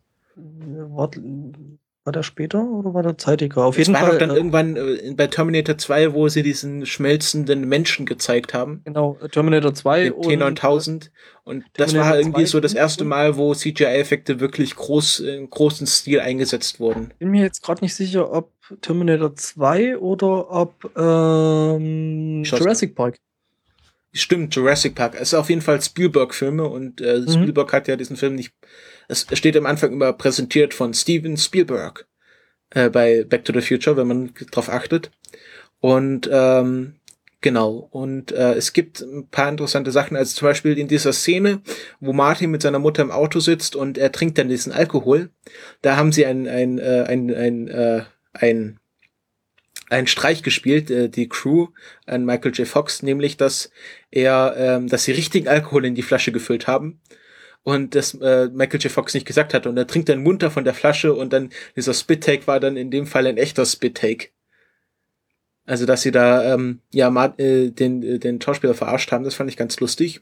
Und ähm, wenn man Thomas F. Wilson, also den Schauspieler von Biff, nach Back to the Future fragt, wenn man ihn mal trifft, dann gibt er ihm ein, äh, gibt, äh, bekommt man eine Postkarte mit den frequ frequently asked question über Back to the Future. Also Thomas F. Wilson ist es so leid, nach Back to the Future gefragt zu werden, dass er eine, äh, eine FAQ vorbereitet hat, dass er ausfällt. ähm, also Ich finde das ja auch so krass. Ich weiß nicht, ob du das schon hattest, weil ich ja gerade weg war, dass, dass dieser Typ ja alle Inkarnationen von Biff selber spielt. mh, Also er spielt den Vergangenheits-Biff, er spielt den, den Jetztzeit-Biff, er spielt den Zukunfts-Biff und das sind eigentlich Geschmacksrichtungen. ja, ja. Ähm, wo man vielleicht noch Und sagen es muss, kommt im Film gar nicht so rüber, als wäre das ein und derselbe Typ. Also, also er, ist, er ist so variabel. Also er spielt sich selbst in verschiedenen- und Mhm. er spielt Ja, sich selbst in verschiedenen Altersformen, er spielt dann noch seinen Enkel und natürlich den äh, Western-Schurken. Genau, also von der, von der. Maske her halt äh, teilweise sehr, sehr äh, aufwendig. Ähm, zum Thema CGI, ich glaube, der erste Film, wo das wirklich so richtig flächen, flächen, flächendeckend äh, ähm, extrem eingesetzt worden war, war Tron. Und ähm, der ist irgendwann 82 rausgekommen. Ähm, und natürlich eben die, die äh, Zeichnungen vom Todesstern eben in Star Wars im ersten Mhm. richtigen Teil. Also, also Episode kann schon 3. sein, dass CGI drin vorgekommen ist. Ein weil bisschen, aber jetzt 85 nicht- Ist es, ist es ja, Nicht in dem ist Maße. ja nach 82. Ja, Ja, nicht, aber, aber nicht in dem Maße und, und Ja. äh, eben, äh, ja, das und bei der extrem kurzen dass es, dass es wirklich wenige, wenige Effekte gibt. Mhm. Ja, und dann, ähm, was auch noch interessant ist, die, es gibt diese Szene, wo er, wo Marty den Doktor von überzeugt, dass er wirklich aus der Zukunft ist und der Doktor fragt ihn dann, wer ist denn Präsident? Und er so, ja, Ronald Reagan. Und äh, zu dem Zeitpunkt war Ronald Reagan noch nicht Präsident, aber ein berühmter Filmschauspieler. Ein Western-Schauspieler, ne? Genau, und er sagt dann, was, dieser Schauspieler ist Präsident und ähm, dann sagt er auch. Ist das äh, wirklich derselbe Ronald Reagan? Ja. ja, das ist derselbe Ron Dragon. Der war vorher wirklich äh, äh, Schauspieler. Western-Schauspieler und ähm, der fragt ihn dann, ja, und wer ist denn Vizepräsident äh, Jerry Lewis? Nee, und dann sagt er irgendwie, ja, und wer ist dann die First Lady? Und das war irgendwie eine Ex-Frau von Ronald Reagan, bevor es Nancy Reagan war. Aber das ist ein Filmfehler, denn 1955 war Ronald Reagan schon mit Nancy Reagan zusammen und hat sich von seiner damaligen Frau getrennt, die dann noch als äh, seine Frau bezeichnet wurde. Das ist ein kleiner Filmfehler. Aber diese Szenen mussten dann zum Weißen Haus geschickt werden und vom Präsidenten abgenommen werden. Aber Ronald Reagan fand das so lustig, dass er bei der Filmvorführung den äh, Filmvorführer gesagt hat, halten Sie den Film an, ich will diese Szene nochmal sehen.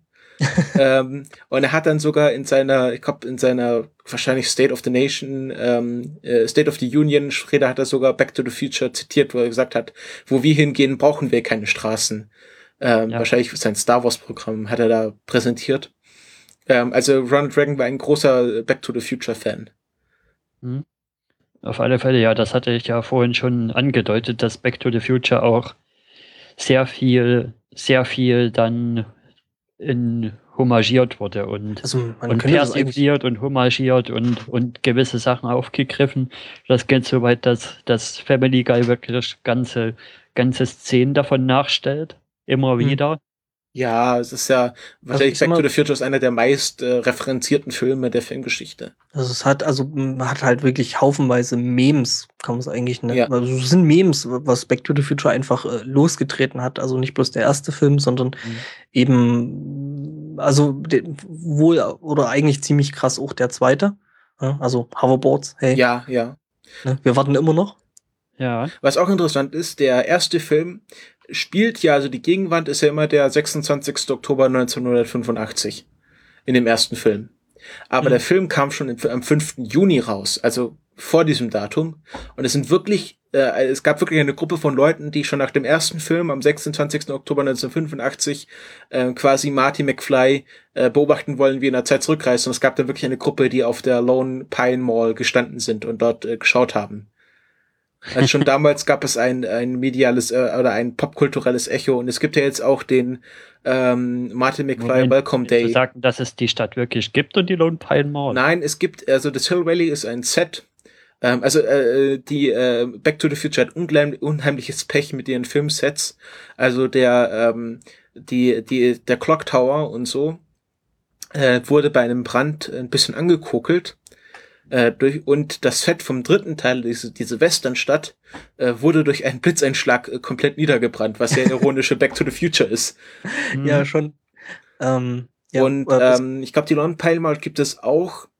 Ähm, auf jeden Fall kann man das besichtigen, also so wie man sich die Bavaria Filmstudios anschauen kann und dort Mhm. irgendwie das Set von Asterix und Obelix anschauen kann, gibt es auch gibt es auch ähm, ja Set-Touren für für Back to the Future und ich glaube, was ist da noch in der Nähe? Ja, auch ganz äh, ganz andere ikonische Sets sind noch in der Nähe von diesem äh, Hill Mhm. Valley Clock Tower Platz. also Soll ist ich noch ganz meine- lustig. Hm? Soll ich noch meine zwei Sachen bringen, die ich noch auf dem Zettel habe? Ja, ja, klar. Was hast du noch? Das eine, was mir auf, also ich habe den Film jetzt erst dieses Jahr, habe ich die Filme quasi das erste Mal gesehen. Alle drei ziemlich nahe nacheinander und hatte schon nach dem ersten Film gedacht, boah, cool, aber was soll denn da noch kommen? Und dann habe ich halt den zweiten Film gesehen und der hat mir wirklich sogar noch besser gefallen, weil, weil im ersten Film hast du ja schon durch, durch die, durch die, durch die Sache mit der Reise in der Zeit zurück hast du ja schon gewisse Tropes drin. Und ich finde, im zweiten Teil drehen sie das echt nochmal auf Maximum, indem sie dann nochmal noch mal zu der Szene mit dem, mit dem Fisch und Dance zurückgehen müssen, um, um irgendwas zu klären. Das, das ist jetzt egal, was sie da klären wollen, aber sie gehen, müssen da nochmal zurückgehen und legen da quasi nochmal eine Ebene drüber, wo sie mit dem nicht stören dürfen und mit dem nicht stören dürfen. Also es muss ja trotzdem alles, alles so in der Reihenfolge bleiben, wie es im ersten Mhm. Film war. Also und Marty sie darf sich, ihren eigenen Shit noch geregelt kriegen. genau, Marty darf sich da nicht äh, äh, selber begegnen und, und solche Geschichten. Ähm, ich finde es halt auch so lustig, ähm, ist auch was, was ich bei mir jetzt gerade noch auf dem Zettel stehen habe, nämlich äh, eben diese Zeitparadoxon, Paradoxen, ähm, die da halt in dem Film also im ersten Film schon so ein bisschen angeschnitten werden, im zweiten dann halt äh, äh, wirklich auf die Spitze getrieben werden, so was passiert jetzt und dann ist ja, also na gut, den zweiten, den Spoiler nur noch nicht, ähm, aber ja, also ich finde es halt lustig, zum Beispiel Nike hat ja sich dazu herabgelassen, so ein Ding aus dem zweiten Film dann eben zu benutzen und hat halt dieses Jahr wirklich diesen sich selbst schnürenden Nike-Schuh äh, released, also den kann man jetzt wirklich kaufen. Äh, ich warte immer noch, ich warte immer noch auf Mattel, dass sie jetzt endlich die Hoverboards bringen. Ja, die Hoverboards äh, gibt's ja auch schon. Ja, aber das ist. Es ist ein Hoverboard, es hovert und es boardet. Es, es ist hovert und es boardet, aber nicht so, wie es halt in dem Film gezeigt wird. Ja, aber ist auch egal. Hoverboard. Hallo. Hoverboard. Ja, Hoverboards, ja, yay. Ähm, und wo sind die fliegenden Autos? Ähm, ja, naja, niemand. Ja, aber, aber also da haben die Filme wirklich äh, schon sehr viel gemacht und beeinflusst und äh, eben haufenweise irgendwelche ja, Memes, Memes losgetreten. Hm? Die können, man kann ja sagen, ja. wir haben fliegende Modellautos, wenn man, hm, wenn man Drohnen so nennen will. Oder, oder Quadcopter. Ist das ja eigentlich nichts anderes als fliegende, ferngesteuerte Modellautos. Ja, klar. Halt nur aber keine Autos, sondern Flugzeuge. Ich finde es ja. ja. lustig, dass im zweiten Film äh, Marty dann halt, dass es äh, You Are Fired äh, äh, Fax bekommt. Ja, was ja. halt total lustig ist irgendwie, wenn man sich das heute so anguckt. Äh, ja gut, ich meine, E-Mails würden genauso funktionieren oder Instant Messengers. Ja, äh, Messages mhm. und ähm, ja. Auf jeden Fall, ähm, ja. Sehr ich hatte ein bisschen, also ich hatte, also so mit dem Gucken von dem Film jetzt wirklich ein bisschen Problem gehabt. Also ich habe mich wirklich richtig ranzwingen müssen, was aber wahrscheinlich wirklich einfach dran liegt, dass ich den Film schon so oft gesehen habe und ich wirklich finde, dass ähm, der erste Film jetzt aus der ganzen Reihe nicht unbedingt der stärkste ist. Findest du nicht? Nee, finde ich irgendwie nicht. Also, weiß ich nicht. Also, mir hat wirklich der, der zweite mit diesen, mit diesen mehreren Ebenen und äh, wir gehen wieder zurück und drehen da noch mal ein bisschen, machen da noch ein bisschen was. Äh, äh, hat mir hm. persönlich wirklich besser gefallen. Der dritte schlägt dann nochmal komplett irgendwie durch das Western-Setting mehr aus der Art. Äh, Finde ich aber auch ganz cool. Ähm, aber ich weiß nicht. Ich, beim zweiten fand ich zum Beispiel halt noch lustig, wo, wo Doc Marty die ganze Zeit sagt, ja, aber pass auf, dass du dir nicht begegnest, pass auf, dass du dir nicht begegnest. Und was macht er? Er verkleidet sich, geht mhm. zu sich selbst, um sich selbst irgendwas zu sagen. Nee, nee, nee, mhm. nee, er will das ja gar nicht. Er will Doch, ja gar nicht ja. erkannt werden. Ach, stimmt ja. Stimmt. Hm.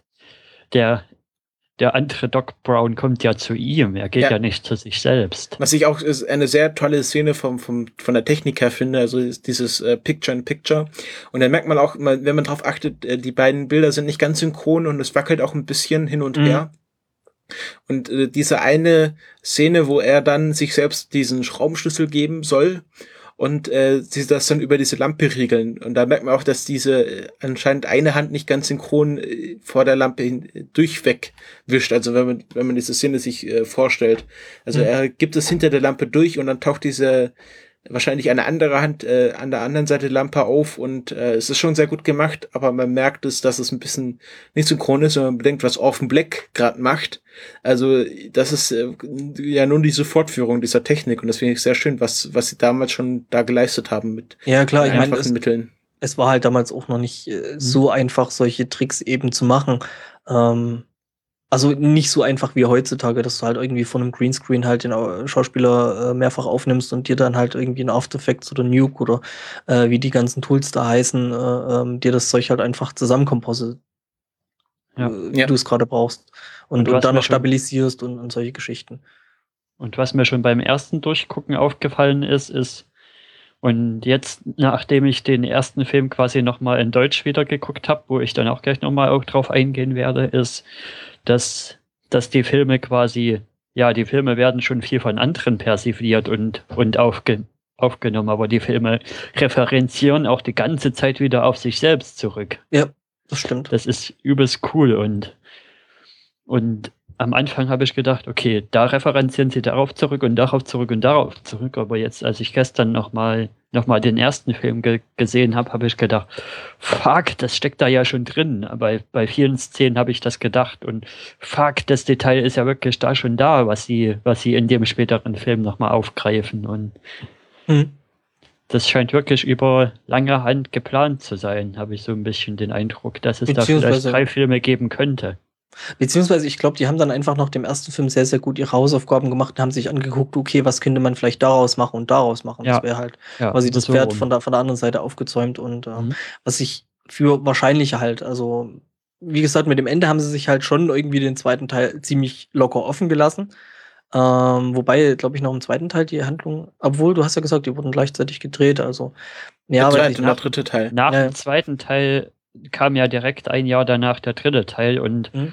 und im zweiten Teil kommt am Ende direkt hier, ja, to be continued und, und Mhm. dann kommt noch so, eine, so ein kurzer Szenenzusammenschnitt, was im dritten Teil passieren wird. Ja, weil sie einfach äh, beide Filme gleichzeitig äh, gefilmt haben. genau, war halt schon fertig. Ähm, ich glaube, Erik, du willst noch über die Synchro ein bisschen sprechen, Ja, ne? ich will noch über die Synchro ein bisschen sprechen. Das hatten Mhm. wir ja schon öfter als Thema, dass, dass in den modernen Zeiten die, die Synchros alle so, so zu generisch sind und immer nicht mehr wirklich die Essenz des Filmes abbilden können. Aber ich finde, bei dem Film haben sie es echt geschafft, in der deutschen Synchro die, die Charaktere zu greifen und die Stimmung zu greifen und Mhm. und so, so wie die Stimmung im, im Original gemeint war, auch rüberzubringen. Stimmt, ist mir ähm, heute auch aufgefallen. Da kann ich dann auch über so ein paar Übersetzungsfehler, wie zum Beispiel bei dem, mit dem, mit dem Flux. Free Coffee, wo, wo Mhm. er im Deutschen sagt, ja, ein Kaffee ohne und Pepsi. nee, eine Pepsi ohne und der, Mhm. und der Bartender dann sagt, was ohne, ohne zu bezahlen. Das, das ist halt ein bisschen Oder eben der äh, schwierig geschrieben, aber da kann man super drüber wegschauen, weil, weil das große Ganze stimmt. Der Kapazitor, also der, der Kondensator gegen den Kompensator halt, solche Ja. kleinen Geschichten. Aber ich muss sagen, also ich, ich habe ihn heute das erste Mal auf, auf, auf äh, einen O-Ton gesehen. Und ähm, meistens geht's mir so, bei- gerade bei Filmen, die ich schon sehr, sehr häufig gesehen habe, dass wenn ich mir die, also sehr, sehr häufig auf Deutsch gesehen habe und guck mir die dann eben mal äh, zur Abwechslung in, in Originalton an, dass sich das meistens immer so ein bisschen falsch anfühlt, weil du halt einfach an die deutsche Synchro gewöhnt bist. Ähm, bei dem Film muss ich wirklich ganz ehrlich sagen, also dann ist die deutsche Synchro wirklich richtig gut, weil ähm, es hat sich irgendwie an keiner Stelle wirklich richtig falsch angefühlt. Also Ja. ähm, äh, es war halt irgendwie richtig und das hat jetzt nicht, Mhm. also es war nicht, nicht irgendwie äh, komisch, dass der jetzt auf einmal in Englisch ist und ähm, ja, also muss ich sagen, da war die Synchro wirklich richtig gut gewesen. Bei vielen Stellen klingen die Stimmen sogar echt, echt Mhm. so, als wäre das quasi dieselbe Stimme, die bloß Deutsch sprechen würde. Also da haben sie ein echt gutes Casting betrieben. Zum, zum Beispiel die Stelle, wo Biff hier immer sagt, ey McFly, das, das, das ist echt genau derselbe Tonfall, dieselbe Tonhöhe, das, dieselbe Stimme fast, kann man sagen. Mhm. Also da haben sie echt gute Arbeit geleistet. Stimmt, also ja, Synchro passt wirklich zur Abwechslung mal im Deutschen. ähm. Mhm. Ja. Und sie Ja. haben zum Beispiel auch geschafft, die, die Zerstreutheit vom, vom Doktor Doc. Mhm. rüberzubringen und sie haben auch, aber auch irgendwie gewusst, wann sie sich vom, vom Originalskript ein bisschen lösen müssen, um damit es im, im Deutschen besser funktioniert. Weil manche, manche Witze funktionieren im Deutschen nicht so gut, dafür kann man andere Witze bringen, die im, die im Englischen nicht funktionieren würden. Mhm. Ähm, kann man ja auch noch sagen, ähm, äh, Christopher Lloyd, also als Schauspieler natürlich auch äh, in der Rolle ziemlich ikonisch. Ähm, Fantastisch. Also es ist, es ist, es glaube ich, auch, äh, also es gibt ja bei, Augen. es gibt, ist, ja, es, es gibt bei so Schauspielern gibt's immer irgendwie so die Rolle, äh, wie, weiß ich nicht, Luke Skywalker oder sowas oder Pr Prinzessin Lea, was halt auch so aus der Zeit ist. Und ja, äh, Ch- Christopher Lloyd ist halt einfach doch in vielen Köpfen eben äh, Emmett Brown, ähm, der übrigens laut Wikipedia äh, einen PhD führt. Ähm, wer? Doc Brown. Ja, in was? Äh, Stimmt, das steht, glaub ich, Das äh, steht, glaube ich, in dem, im An dem- an dem- Teil in dem Telefonbuch drin. Doc Brown ist, PhD steht da drin. genau, und es steht, glaube ich, auch an diesem Transporter, den der da benutzt. Also diesen, diesen. Nee, bei, äh, da steht ähm, Nee, Brown Enterprises, ne? Brown Enterprises äh, 24 Hour Scientific Services. Also 24 Stunden Wissenschaftsservice. Genau, Hm? ich versuche jetzt gerade noch aus Wikipedia rauszupuppeln, in was der den PhD hat. Ähm, ist aber jetzt, glaube ich, zu viel Text. Ähm, ja, was vielleicht noch so ein bisschen Trivia zu dem ist, ähm, was ganz witzig ist, äh, der spielt später in Malcolm in the Middle ähm, den Vater von Brian Cranston, also von dem Vater in Also den, den Opa von, Von. Malcolm. Ah, okay. Ja, genau, Äh, also was- den Vater von Hal. Was mir auch aufgefallen ist, Michael J. Fox hatte ja auch dann noch eine Gastrolle bei Scrubs, wo ich ihn das erste Mal gesehen habe, ohne zu wissen, dass es Michael J. Fox ist. Okay. Er hatte, er spielte da irgendwie einen, einen Chirurgen, der zu Gast war. Das fand ich auch sehr interessant. Stimmt. Der, der, der, ja, stimmt. Der war da, glaube ich, ein oder zwei Episoden lang da irgendwie mal dabei Ja. und war dann irgendwie wieder weg und dann hat halt auch so, so, so eine Figur, die über allem. Stimmt. Das war mir jetzt wirklich so ein bisschen entfallen. Also, ich meine, Michael J. Fox war dann, ist Mhm. dann so als Schauspieler dann ja nach Ja. Äh, Back to the Future auch völlig durch die Decke gegangen. Er war auch schon davor, war da schon auch davor sehr erfolgreich. Also er hatte da, zu dem Zeitpunkt spielte er auch eine Serie mit, äh, ich glaube irgendwie Familienbande, so eine Sitcom. Stimmt. Und die hat hatten auch eine ziemlich strenge äh, Abmachung mit Back to the Future, dass er Mhm. ähm, keine Drehausfälle für Familienbanden haben durfte und er durfte auch nicht auf Promotour gehen für Back to the Future. Stimmt. Ja, der hat, ja, stimmt, der, der, der war da schon ziemlich äh, erfolgreich gewesen zu dem Zeitpunkt und hat halt. Ja. Sie hatten ja auch erst äh, jemand anderes gecastet für Marty McFly. Den haben sie da aber tatsächlich gefeuert, weil er die Rolle zu schlecht gespielt hat. Also er hat diese Rolle sehr ernst gespielt und ähm, ja, und das hat dem dann nicht so gepasst und dann äh, gab es halt äh, diesen Wechsel zu äh, Michael J. Fox. Und ähm, ja, ich glaube auch die Freundin von Marty McFly wurde ja zwischen dem ersten und dem zweiten Film nochmal gewechselt, glaube ich. Weil, Äh, oder? Irgendeine Rolle Nee. wurde doch gewechselt. Zwischen Part 1 und Part 2. Ähm, also, was halt noch äh, für Michael J. Fox dann eben nach oder zum selben Jahr wie Back to the Future noch kam, war Teen Wolf. Ähm, Ist Mhm. auch ein ganz witziger Film, kann man sich auch mal mit angucken, vielleicht. Ähm, ja, aber dann halt äh, Doc Hollywood und so der ganze andere Kram, ähm, Hardway. Ähm, Ja. Die kamen halt alle dann wirklich danach und ich glaube, der war dann wirklich vornehmlich wirklich in dieser Sitcom, in dieser Familienbande ähm, zu dem Zeitpunkt im eben. Englischen heißt sie Family Ties. Mhm. Zur Ver Vollständigkeit. Mhm. Ähm, ja, hat jetzt ja leider Parkinson, kann jetzt nicht mehr so gut schauspielen. Mhm, macht's aber trotzdem immer noch und Ja. macht auch immer noch äh, eben gerade so zu äh, jetzt Back to the Future irgendwie, äh, äh, was war jetzt das letzte große Ding da irgendwie? Ja, also wie Äh, gesagt, ähm, hm? am 26. Nee, wann, wann kommt, wann, äh, welches Datum ist reicht? 26. Oktober Oktober. 2015. Es, Genau. es gibt ja, es gibt einen Tumblr, es Ich heißt sag immer mal so, so, bis zum 26. Oktober kann auch noch einiges geschehen. Bis dahin können, kann sich auf der Hoverboard-Sache auch noch einiges entwickeln. Ja, also Ja, bis, natürlich. bis zum, ähm, es gibt doch immer wieder so, ah, heute ist der Tag, an der Marty McFly in der Zukunft ankommt. Und es gibt einen ganzen Tumblr, der für jedes Datum einfach diese, diesen äh, Screenshot von der Timeanzeige generiert. Mhm. Aber es ist der 26. Oktober und da gibt es auch in, ich glaube in Los Angeles, äh, in diesen Pinewood Studios oder äh, jedenfalls irgendwo, wo er dann halt ankommt, ähm, gibt es den Marty McFly Welcome Day. Mhm. Und äh, das, ich glaube, dieses Hill Valley gibt es auch wirklich. Und der Bürgermeister von Hill Valley hat 2010 zu zum irgendeinem Jubiläum ähm, den 26. Oktober zum Back to the Future Day erklärt. Also, ja, cool. ähm, also Und wahrscheinlich werden sie da richtig zelebriert. Wahrscheinlich werden sie da auch irgendwelche Festivitäten ablassen, denke ich mal, an dem Tag. Ja, sage ich ja. Es gibt den, es gibt den Martin anders sein. McFly Welcome Day am 26. Oktober 2015. Und ich äh, aus der deutschen Podcaster-Landschaft kenne ich zum Beispiel den Holger Krupp vom Dirty Minutes Left und äh, Firefly Cast, äh, der dorthin reist. Also wenn ihr da Berichte haben wollt, dann äh, hört euch Dirty Minutes Left an. Mhm. Man könnte Ähm, ja einfach Christopher Lloyd und wie heißt der Schauspieler nochmal von Marty McFly? Michael J. Fox. Jeff Fox. Einfach nochmal in ihre Kostüme stecken quasi und mit dem DeLorean dort auftauchen lassen. Ich gehe fest sowas. davon aus, dass das passieren wird, dass die auf jeden Fall an dem Tag dort sein werden und äh, äh, ja, wie gesagt, halt zu irgendwelchen Jubiläen. Ähm, ähm, ich glaube, da gibt es auch so ein sehr, sehr schönes Foto eben von Michael J. Fox und, und Ja, äh, es gibt Christoph Lloyd ständig zusammen. ah, Cast Reunion bei der Today Show und solche Sachen. Äh, Ja, ja, genau. Und da gibt's halt auch so ein schönes Foto. Da ist dann halt auch äh, Christopher Lloyd äh, und der DeLorean eben mit Michael J. Fox auf einem Foto. Und ähm, ja, Äh, der John DeLorean hat auch ähm, dem Robert Zemkes einen Brief geschrieben, in dem er ihm gedankt hat, dass er so viel Werbung für DeLorean gemacht hat. ja, ja, das ist ja auch noch so eine Geschichte. Ne? Ich meine, das, äh, also DeLorean als, ich glaube, australische Automarke Ja.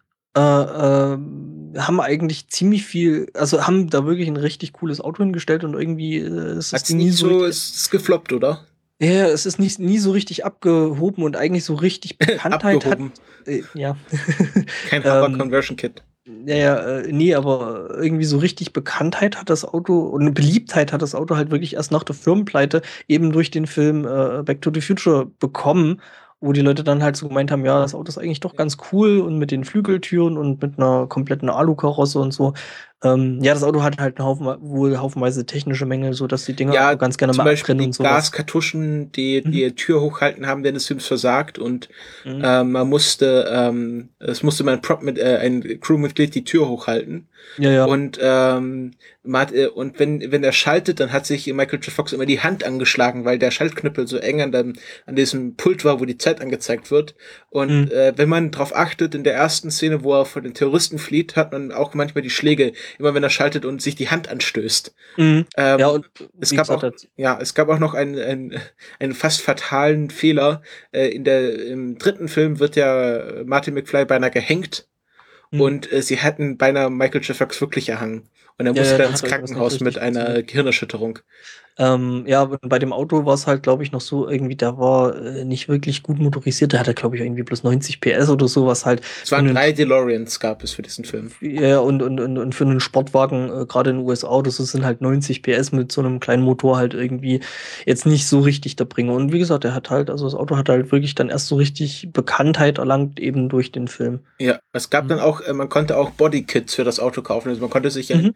äh, Time Machine. Bodykit kaufen, das man auf seinen eigenen DeLorean draufpacken konnte. Und es gibt das heute richtige Firmen, die DeLorean Tours anbieten und dass Mhm. man mit, einem- mit einem echten DeLorean irgendwie als, als Hochzeitsauto benutzen kann. Also da gibt es eine richtige Wirtschaft jetzt auch drumherum. Ja, ja, aber es ist halt lustig, äh, dass das eben alles äh, äh, erst danach passiert ist, eben nach War damals die Firma schon pleite?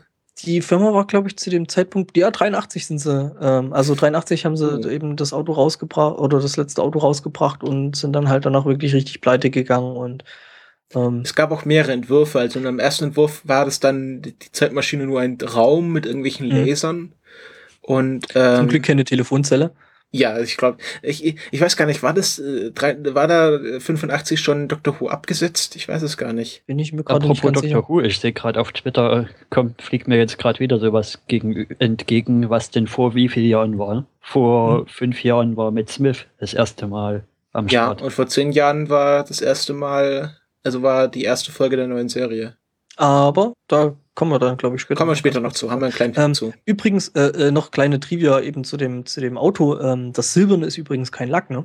Also, Sondern das echtes Silber. Ding- das Ding ist aus ähm, Edelstahl oder aus. Jetzt aus Stainless Steel Aluminium? sagt er doch, weil er, Doc Brown sagt doch, ja, dieses Stainless Steel, das unterstützt Ja, die genau, genau. Wirkung Das ist des, eben das, des Fluxkondensators. genau, genau. Das ist eben das Mhm. Besondere eben an dem Auto. Das Ding war halt wirklich komplett aus Edelstahl gemacht und brauchte keinen Lack.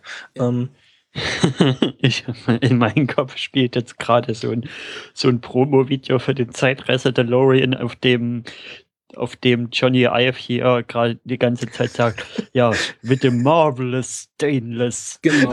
Ja, das Müsste ich mal machen, Stainless Steel DeLorean. Ich würde ich also ich, ich, ganz ehrlich, ich könnte mir sogar vorstellen, dass Johnny Ive wirklich selber einen DeLorean hat. Eben, Mich würde es nicht wundern. Der, der ist, also ich finde den auch cool irgendwie. Das ist auch ein cooles Auto irgendwie. Also es hat schon was mit diesen Flügeltüren. Aber warum findest du es cool? Findest du es wegen Back to the Future cool oder einfach weil Ja, also natürlich auch wegen Back to the Future, aber ich würde, ich finde das auch, es hat halt irgendwas. Es hat einen Charme. Also es hat auch Ich fand das schon. mit den Von nach sich aus aufgehenden Türen auch schon immer, auch schon immer schick, obwohl ich den Film erst jetzt dieses Jahr wirklich gesehen habe. Mhm. Und davor Also hatte übrigens, ich auch nicht so die Verbindung von wegen Auto mit Türen, das nach oben aufgeht, ist hier Back to the Future. Mercedes. Also ist mehr, mehr noch so im Kopf Mercedes wahrscheinlich gewesen. Hm. Äh, ne? ähm, ja, ist halt für, einen- für einen amerikanischen Sportwagen jetzt nicht irgendwie richtig gut äh, motorisiert gewesen. 2,8 Liter und irgendwie ja, 150 PS sind halt für ein US-Auto, ja, ist ein V6, aber ist halt für einen US-Sportwagen jetzt nicht irgendwie richtig übermäßig krass. Ähm, ist übrigens Mittelmotorkonzept. Also Aha. das heißt, der, der hat vorn drin dann quasi einen, einen, einen äh, ja, den Kofferraum und hinten drin dann Ah, okay. Quasi den Motor, also auf der Deswegen Achse. wahrscheinlich auch der, der Fluxkondensator hinten drin und nicht vorne drin. Ja, ja, genau, genau. Ähm, so, der ist da quasi, also so der ganze Aufbau ist dann so quasi um den Motor drum gebastelt. Ähm, Ja, ist irgendwie, ein- also ist schon irgendwie ein cooles Auto. Welches Auto ich ja richtig hässlich finde, ist ja das, äh, was dann Martin McFly am Schluss bekommt, diesen Jeep. Aber ich glaube, Ja. das ist halt dann mehr ein amerikanisches Auto als der DeLorean. Ja, es war halt äh, irgendwie so ähm, gerade die, also die Szenen, die halt in der quasi Gegenwart spielten, halt so irgendwie so komplett jedes äh, Trope und, und, und jeden Stereotypen, den man irgendwie für die 80er Jahre volle Kanne irgendwie haben kann, ähm, die sind halt wirklich komplett in diesen ersten paar Szenen in Back to the Future halt vollkommen drin. Irgendwie Ist auch immer so cool mit dem, mit dem und- Bürgermeister. Also in der Gegenwart ist es ja irgendwie, wie hieß er? Ist ein Schwarzer, ne? Ja, ist ein, ist ein Schwarzer. Und dann gibt's ja in der Vergangenheit, ist ja dieser Bürgermeister damals noch irgendwie Koch in dem Diner und dann sagt er, ja, und ich, ich werde nicht ewig Koch bleiben, ich gehe zur Abendschule. Und dann sagt, Mhm. ist Martin Fleck, du bist doch, du wirst doch Bürgermeister. Und er so, Bürgermeister, das ist eine gute Idee. Und dann lacht halt der Barbesitzer Lou, ein farbiger Bürgermeister, das wird es nie geben. Mhm. Und ähm, ja, es ist damals schon sehr progressiv gewesen. Also Schon. auch, man Und schon äh, ein. Wa- was auch noch so, so, so, ein witziger Punkt drin ist, wo sie sich halt auch selber referenzieren, ähm, während Marty da ja in der Stadt ankommt, in Hill Valley, ähm, ist es so, dass ein Auto mit irgendwelchen ähm, ähm, ja, Lautsprechern durchfährt und sagt, ja, so, also noch der alte Bürgermeister in, in, in, in 55, äh, ja, ähm, eben der Name von dem und dann so, ist The Progress, also sein, sein zweiter Name ist, ist Fortschritt und ähm, während halt in der Anfangsszene eben genau so ein Lautsprecherfahrzeug da durchfährt und dann eben sagt, eben mit diesem äh, schwarzen Bürgermeister, sein zweiter Vorname ist, ist Progress. Also so quasi einfach bloß die Person ausgetauscht und Ja, es ist ein sehr schönes immer noch. Das ist ganz Politikkommentar, witzig. dass man, Ja. äh, es geht immer darum, dass man den Bürgermeister wieder wählt, also nie wählt, Genau. sondern immer, es geht immer um Wiederwahl und es geht immer um, ja, und der schafft das und der, der ist für Der ist der Fortschritt, Fortschritt und, und, und ist auch in der Zukunft, wo dann der, irgendwie heißt er dann Junior, also der Urenkel vom äh, Gegenwartsbürgermeister und es geht auch immer um Wiederwahl und es ist schon toll. Ich glaube, das kommt sogar im dritten Teil dann irgendwie auch schon irgendwie äh, äh, wird da halt auch nochmal sich selbst referenziert und so. Und äh, ja, da gibt's halt wirklich haufenweise solche Sachen, die sich da durch, durch die äh, drei Filme durchziehen, die halt cool sind. Und wie gesagt, es hat halt wirklich haufenweise Memes gemacht. Es hat gespoilert, dass, dass Disney irgendwann äh, Star Wars als äh, von George Lucas wegkauft und Ich würde nicht sagen spoilern, es hat halt, es hat's halt vorhergesehen. Ja, vorhergesehen kann man aber nicht sagen. Also es ist halt irgendwie doch äh, irgendwie so ein witziger Fakt, dass das halt da drin gewesen ist. Ähm, Hm. Naja, Ja, wer weiß. ähm, also bei vielen, bei vielen Science-Fiction-Geschichten hast du ja erst, hast du ja so einen Effekt drin von wegen, eine Technologie wurde quasi erdacht.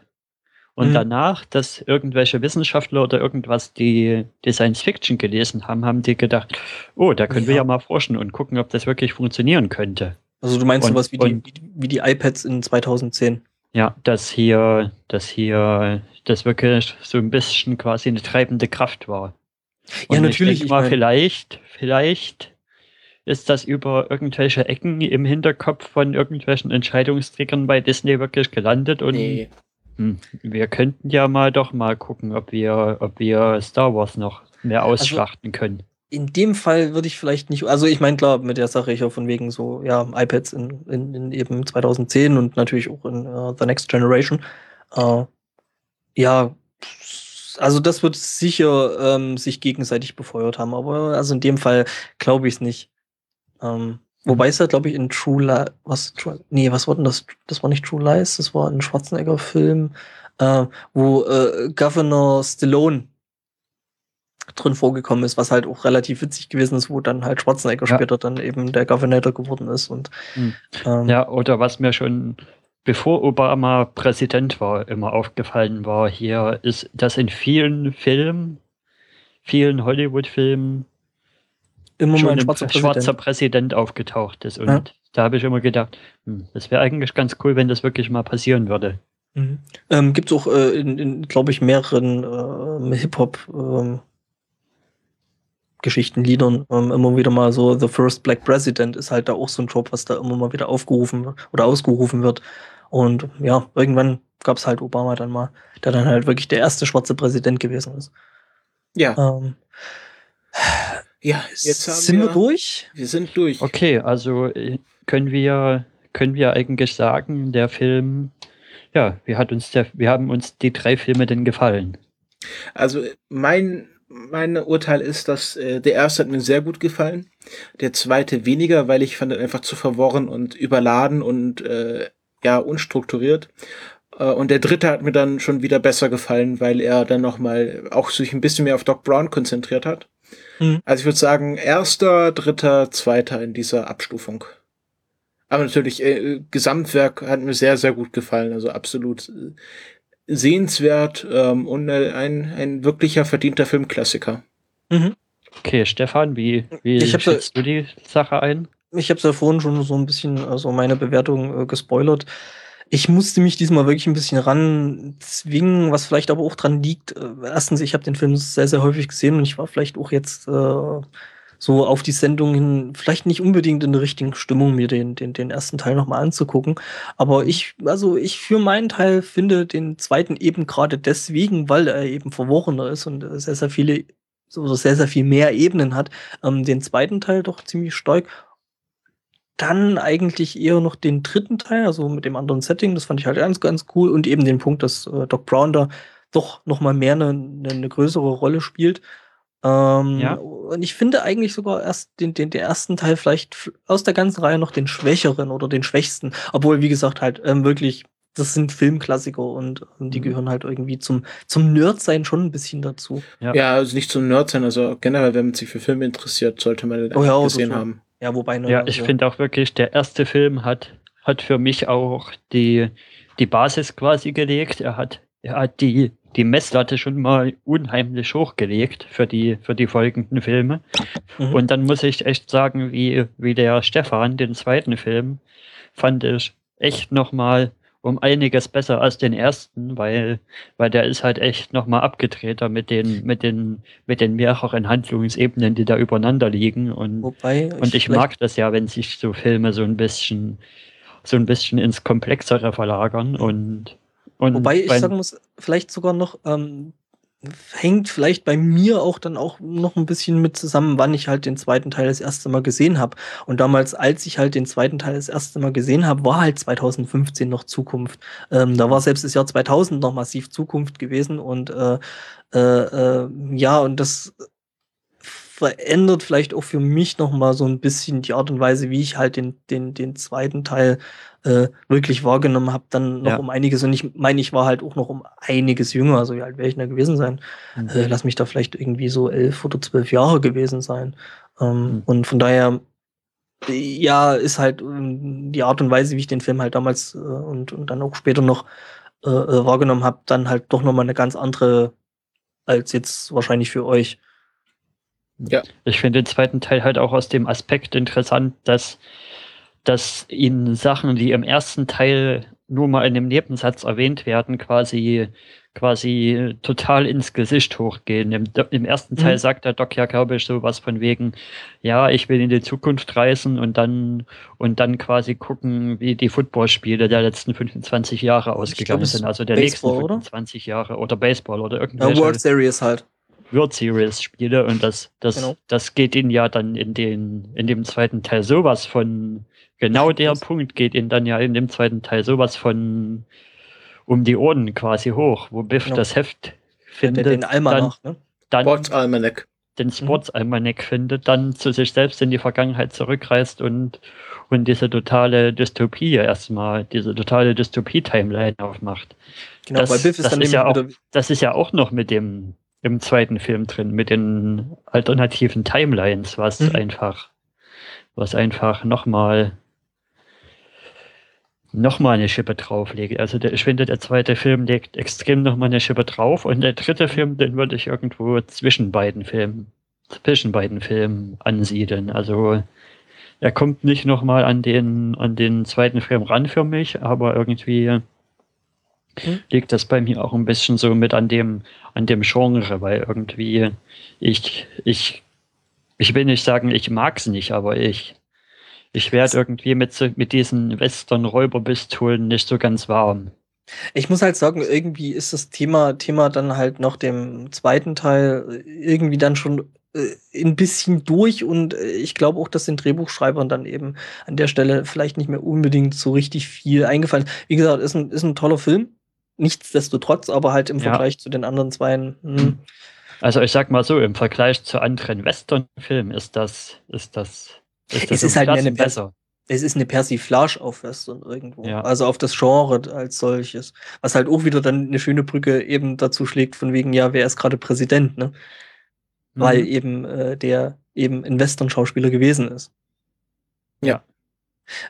Ja, also auf Aus jeden wem, Fall aus wem gibt das sich gleich im dritten Film aus? Clint Martin Eastwood. Clint Ach, Eastwood. Clint Eastwood. Genau. Und dann sagt ja der 1955 Dr. Clint Hu und ähm, im Hintergrund sieht man ein Plakat von einem Film. Das ist der erste Film, wo Clint Eastwood mitgespielt hat, aber damals noch unbekannt war.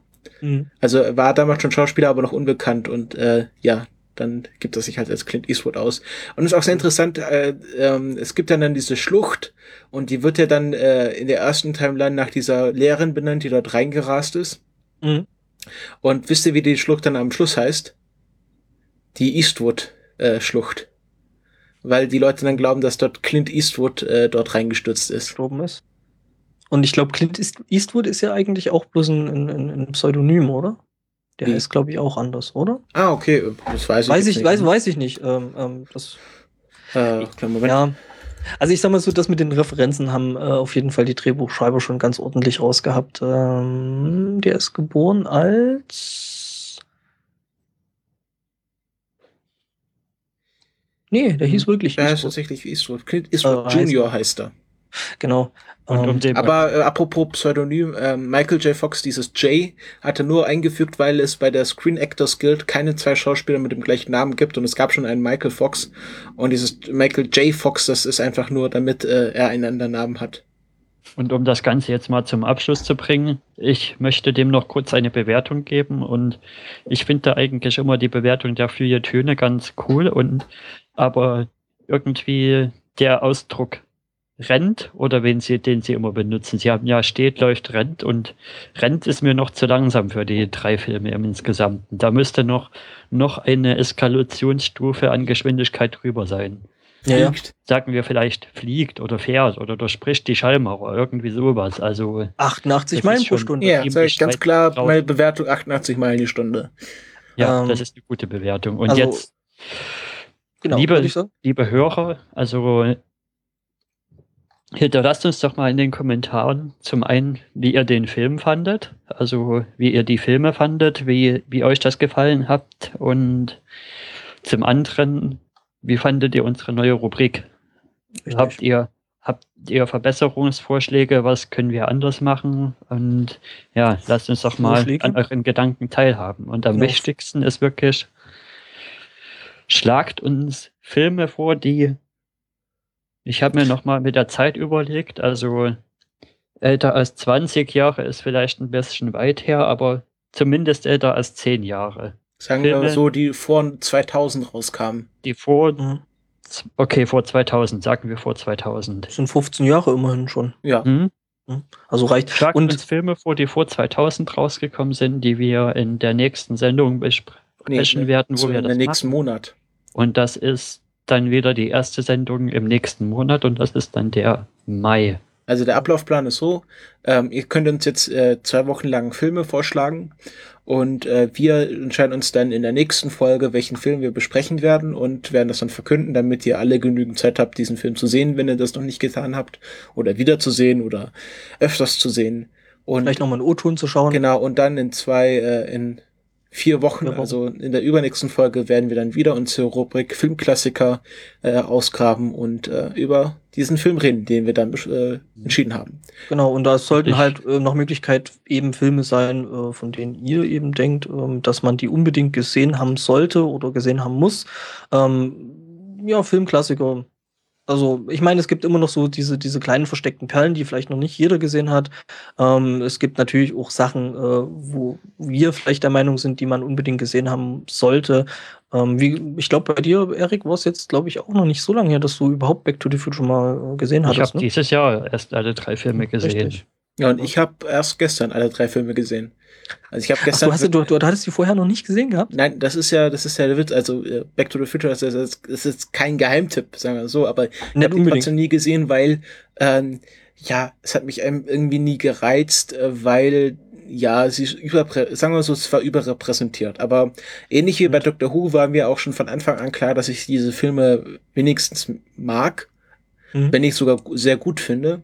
Und so war es auch bei Back to the Future. Also ich, ich saß da wirklich mit einem Grinsen vor dem Bildschirm und gedacht, ach geil. Und gerade wie Christopher Lloyd äh, den äh, Doc Brown spielt, diesen ausgeflippten Professor, der äh, ja mit diesen wahnsinnigen Augen, das war einfach alles schön. Mhm. Hm. Ja. Ich sehe gerade, dass mein Versuch weiterzuleiten total in die Hose gegangen ist, aber ich versuche jetzt nochmal anzusetzen. Ja. Und zwar über die Schiene, wenn ihr Kinogänger seid, wisst ihr ja, was bei langen Filmen passiert. Und das haben wir jetzt genauso vor. Also stellt euch vor, es wird hell, die Leinwand geht auf, man sieht, man sieht so eingeblendet, ja, holen Sie sich Getränke und dies und das und in einer Viertelstunde geht's weiter. Ja. Und Jetzt haben wir machen Eiswagen jetzt kurz, wir machen jetzt kurz fünf bis zehn Minuten Pause und sind dann gleich wieder da zum zweiten Teil. Genau. Genau. Cola am Haar, Popcorn im Schritt.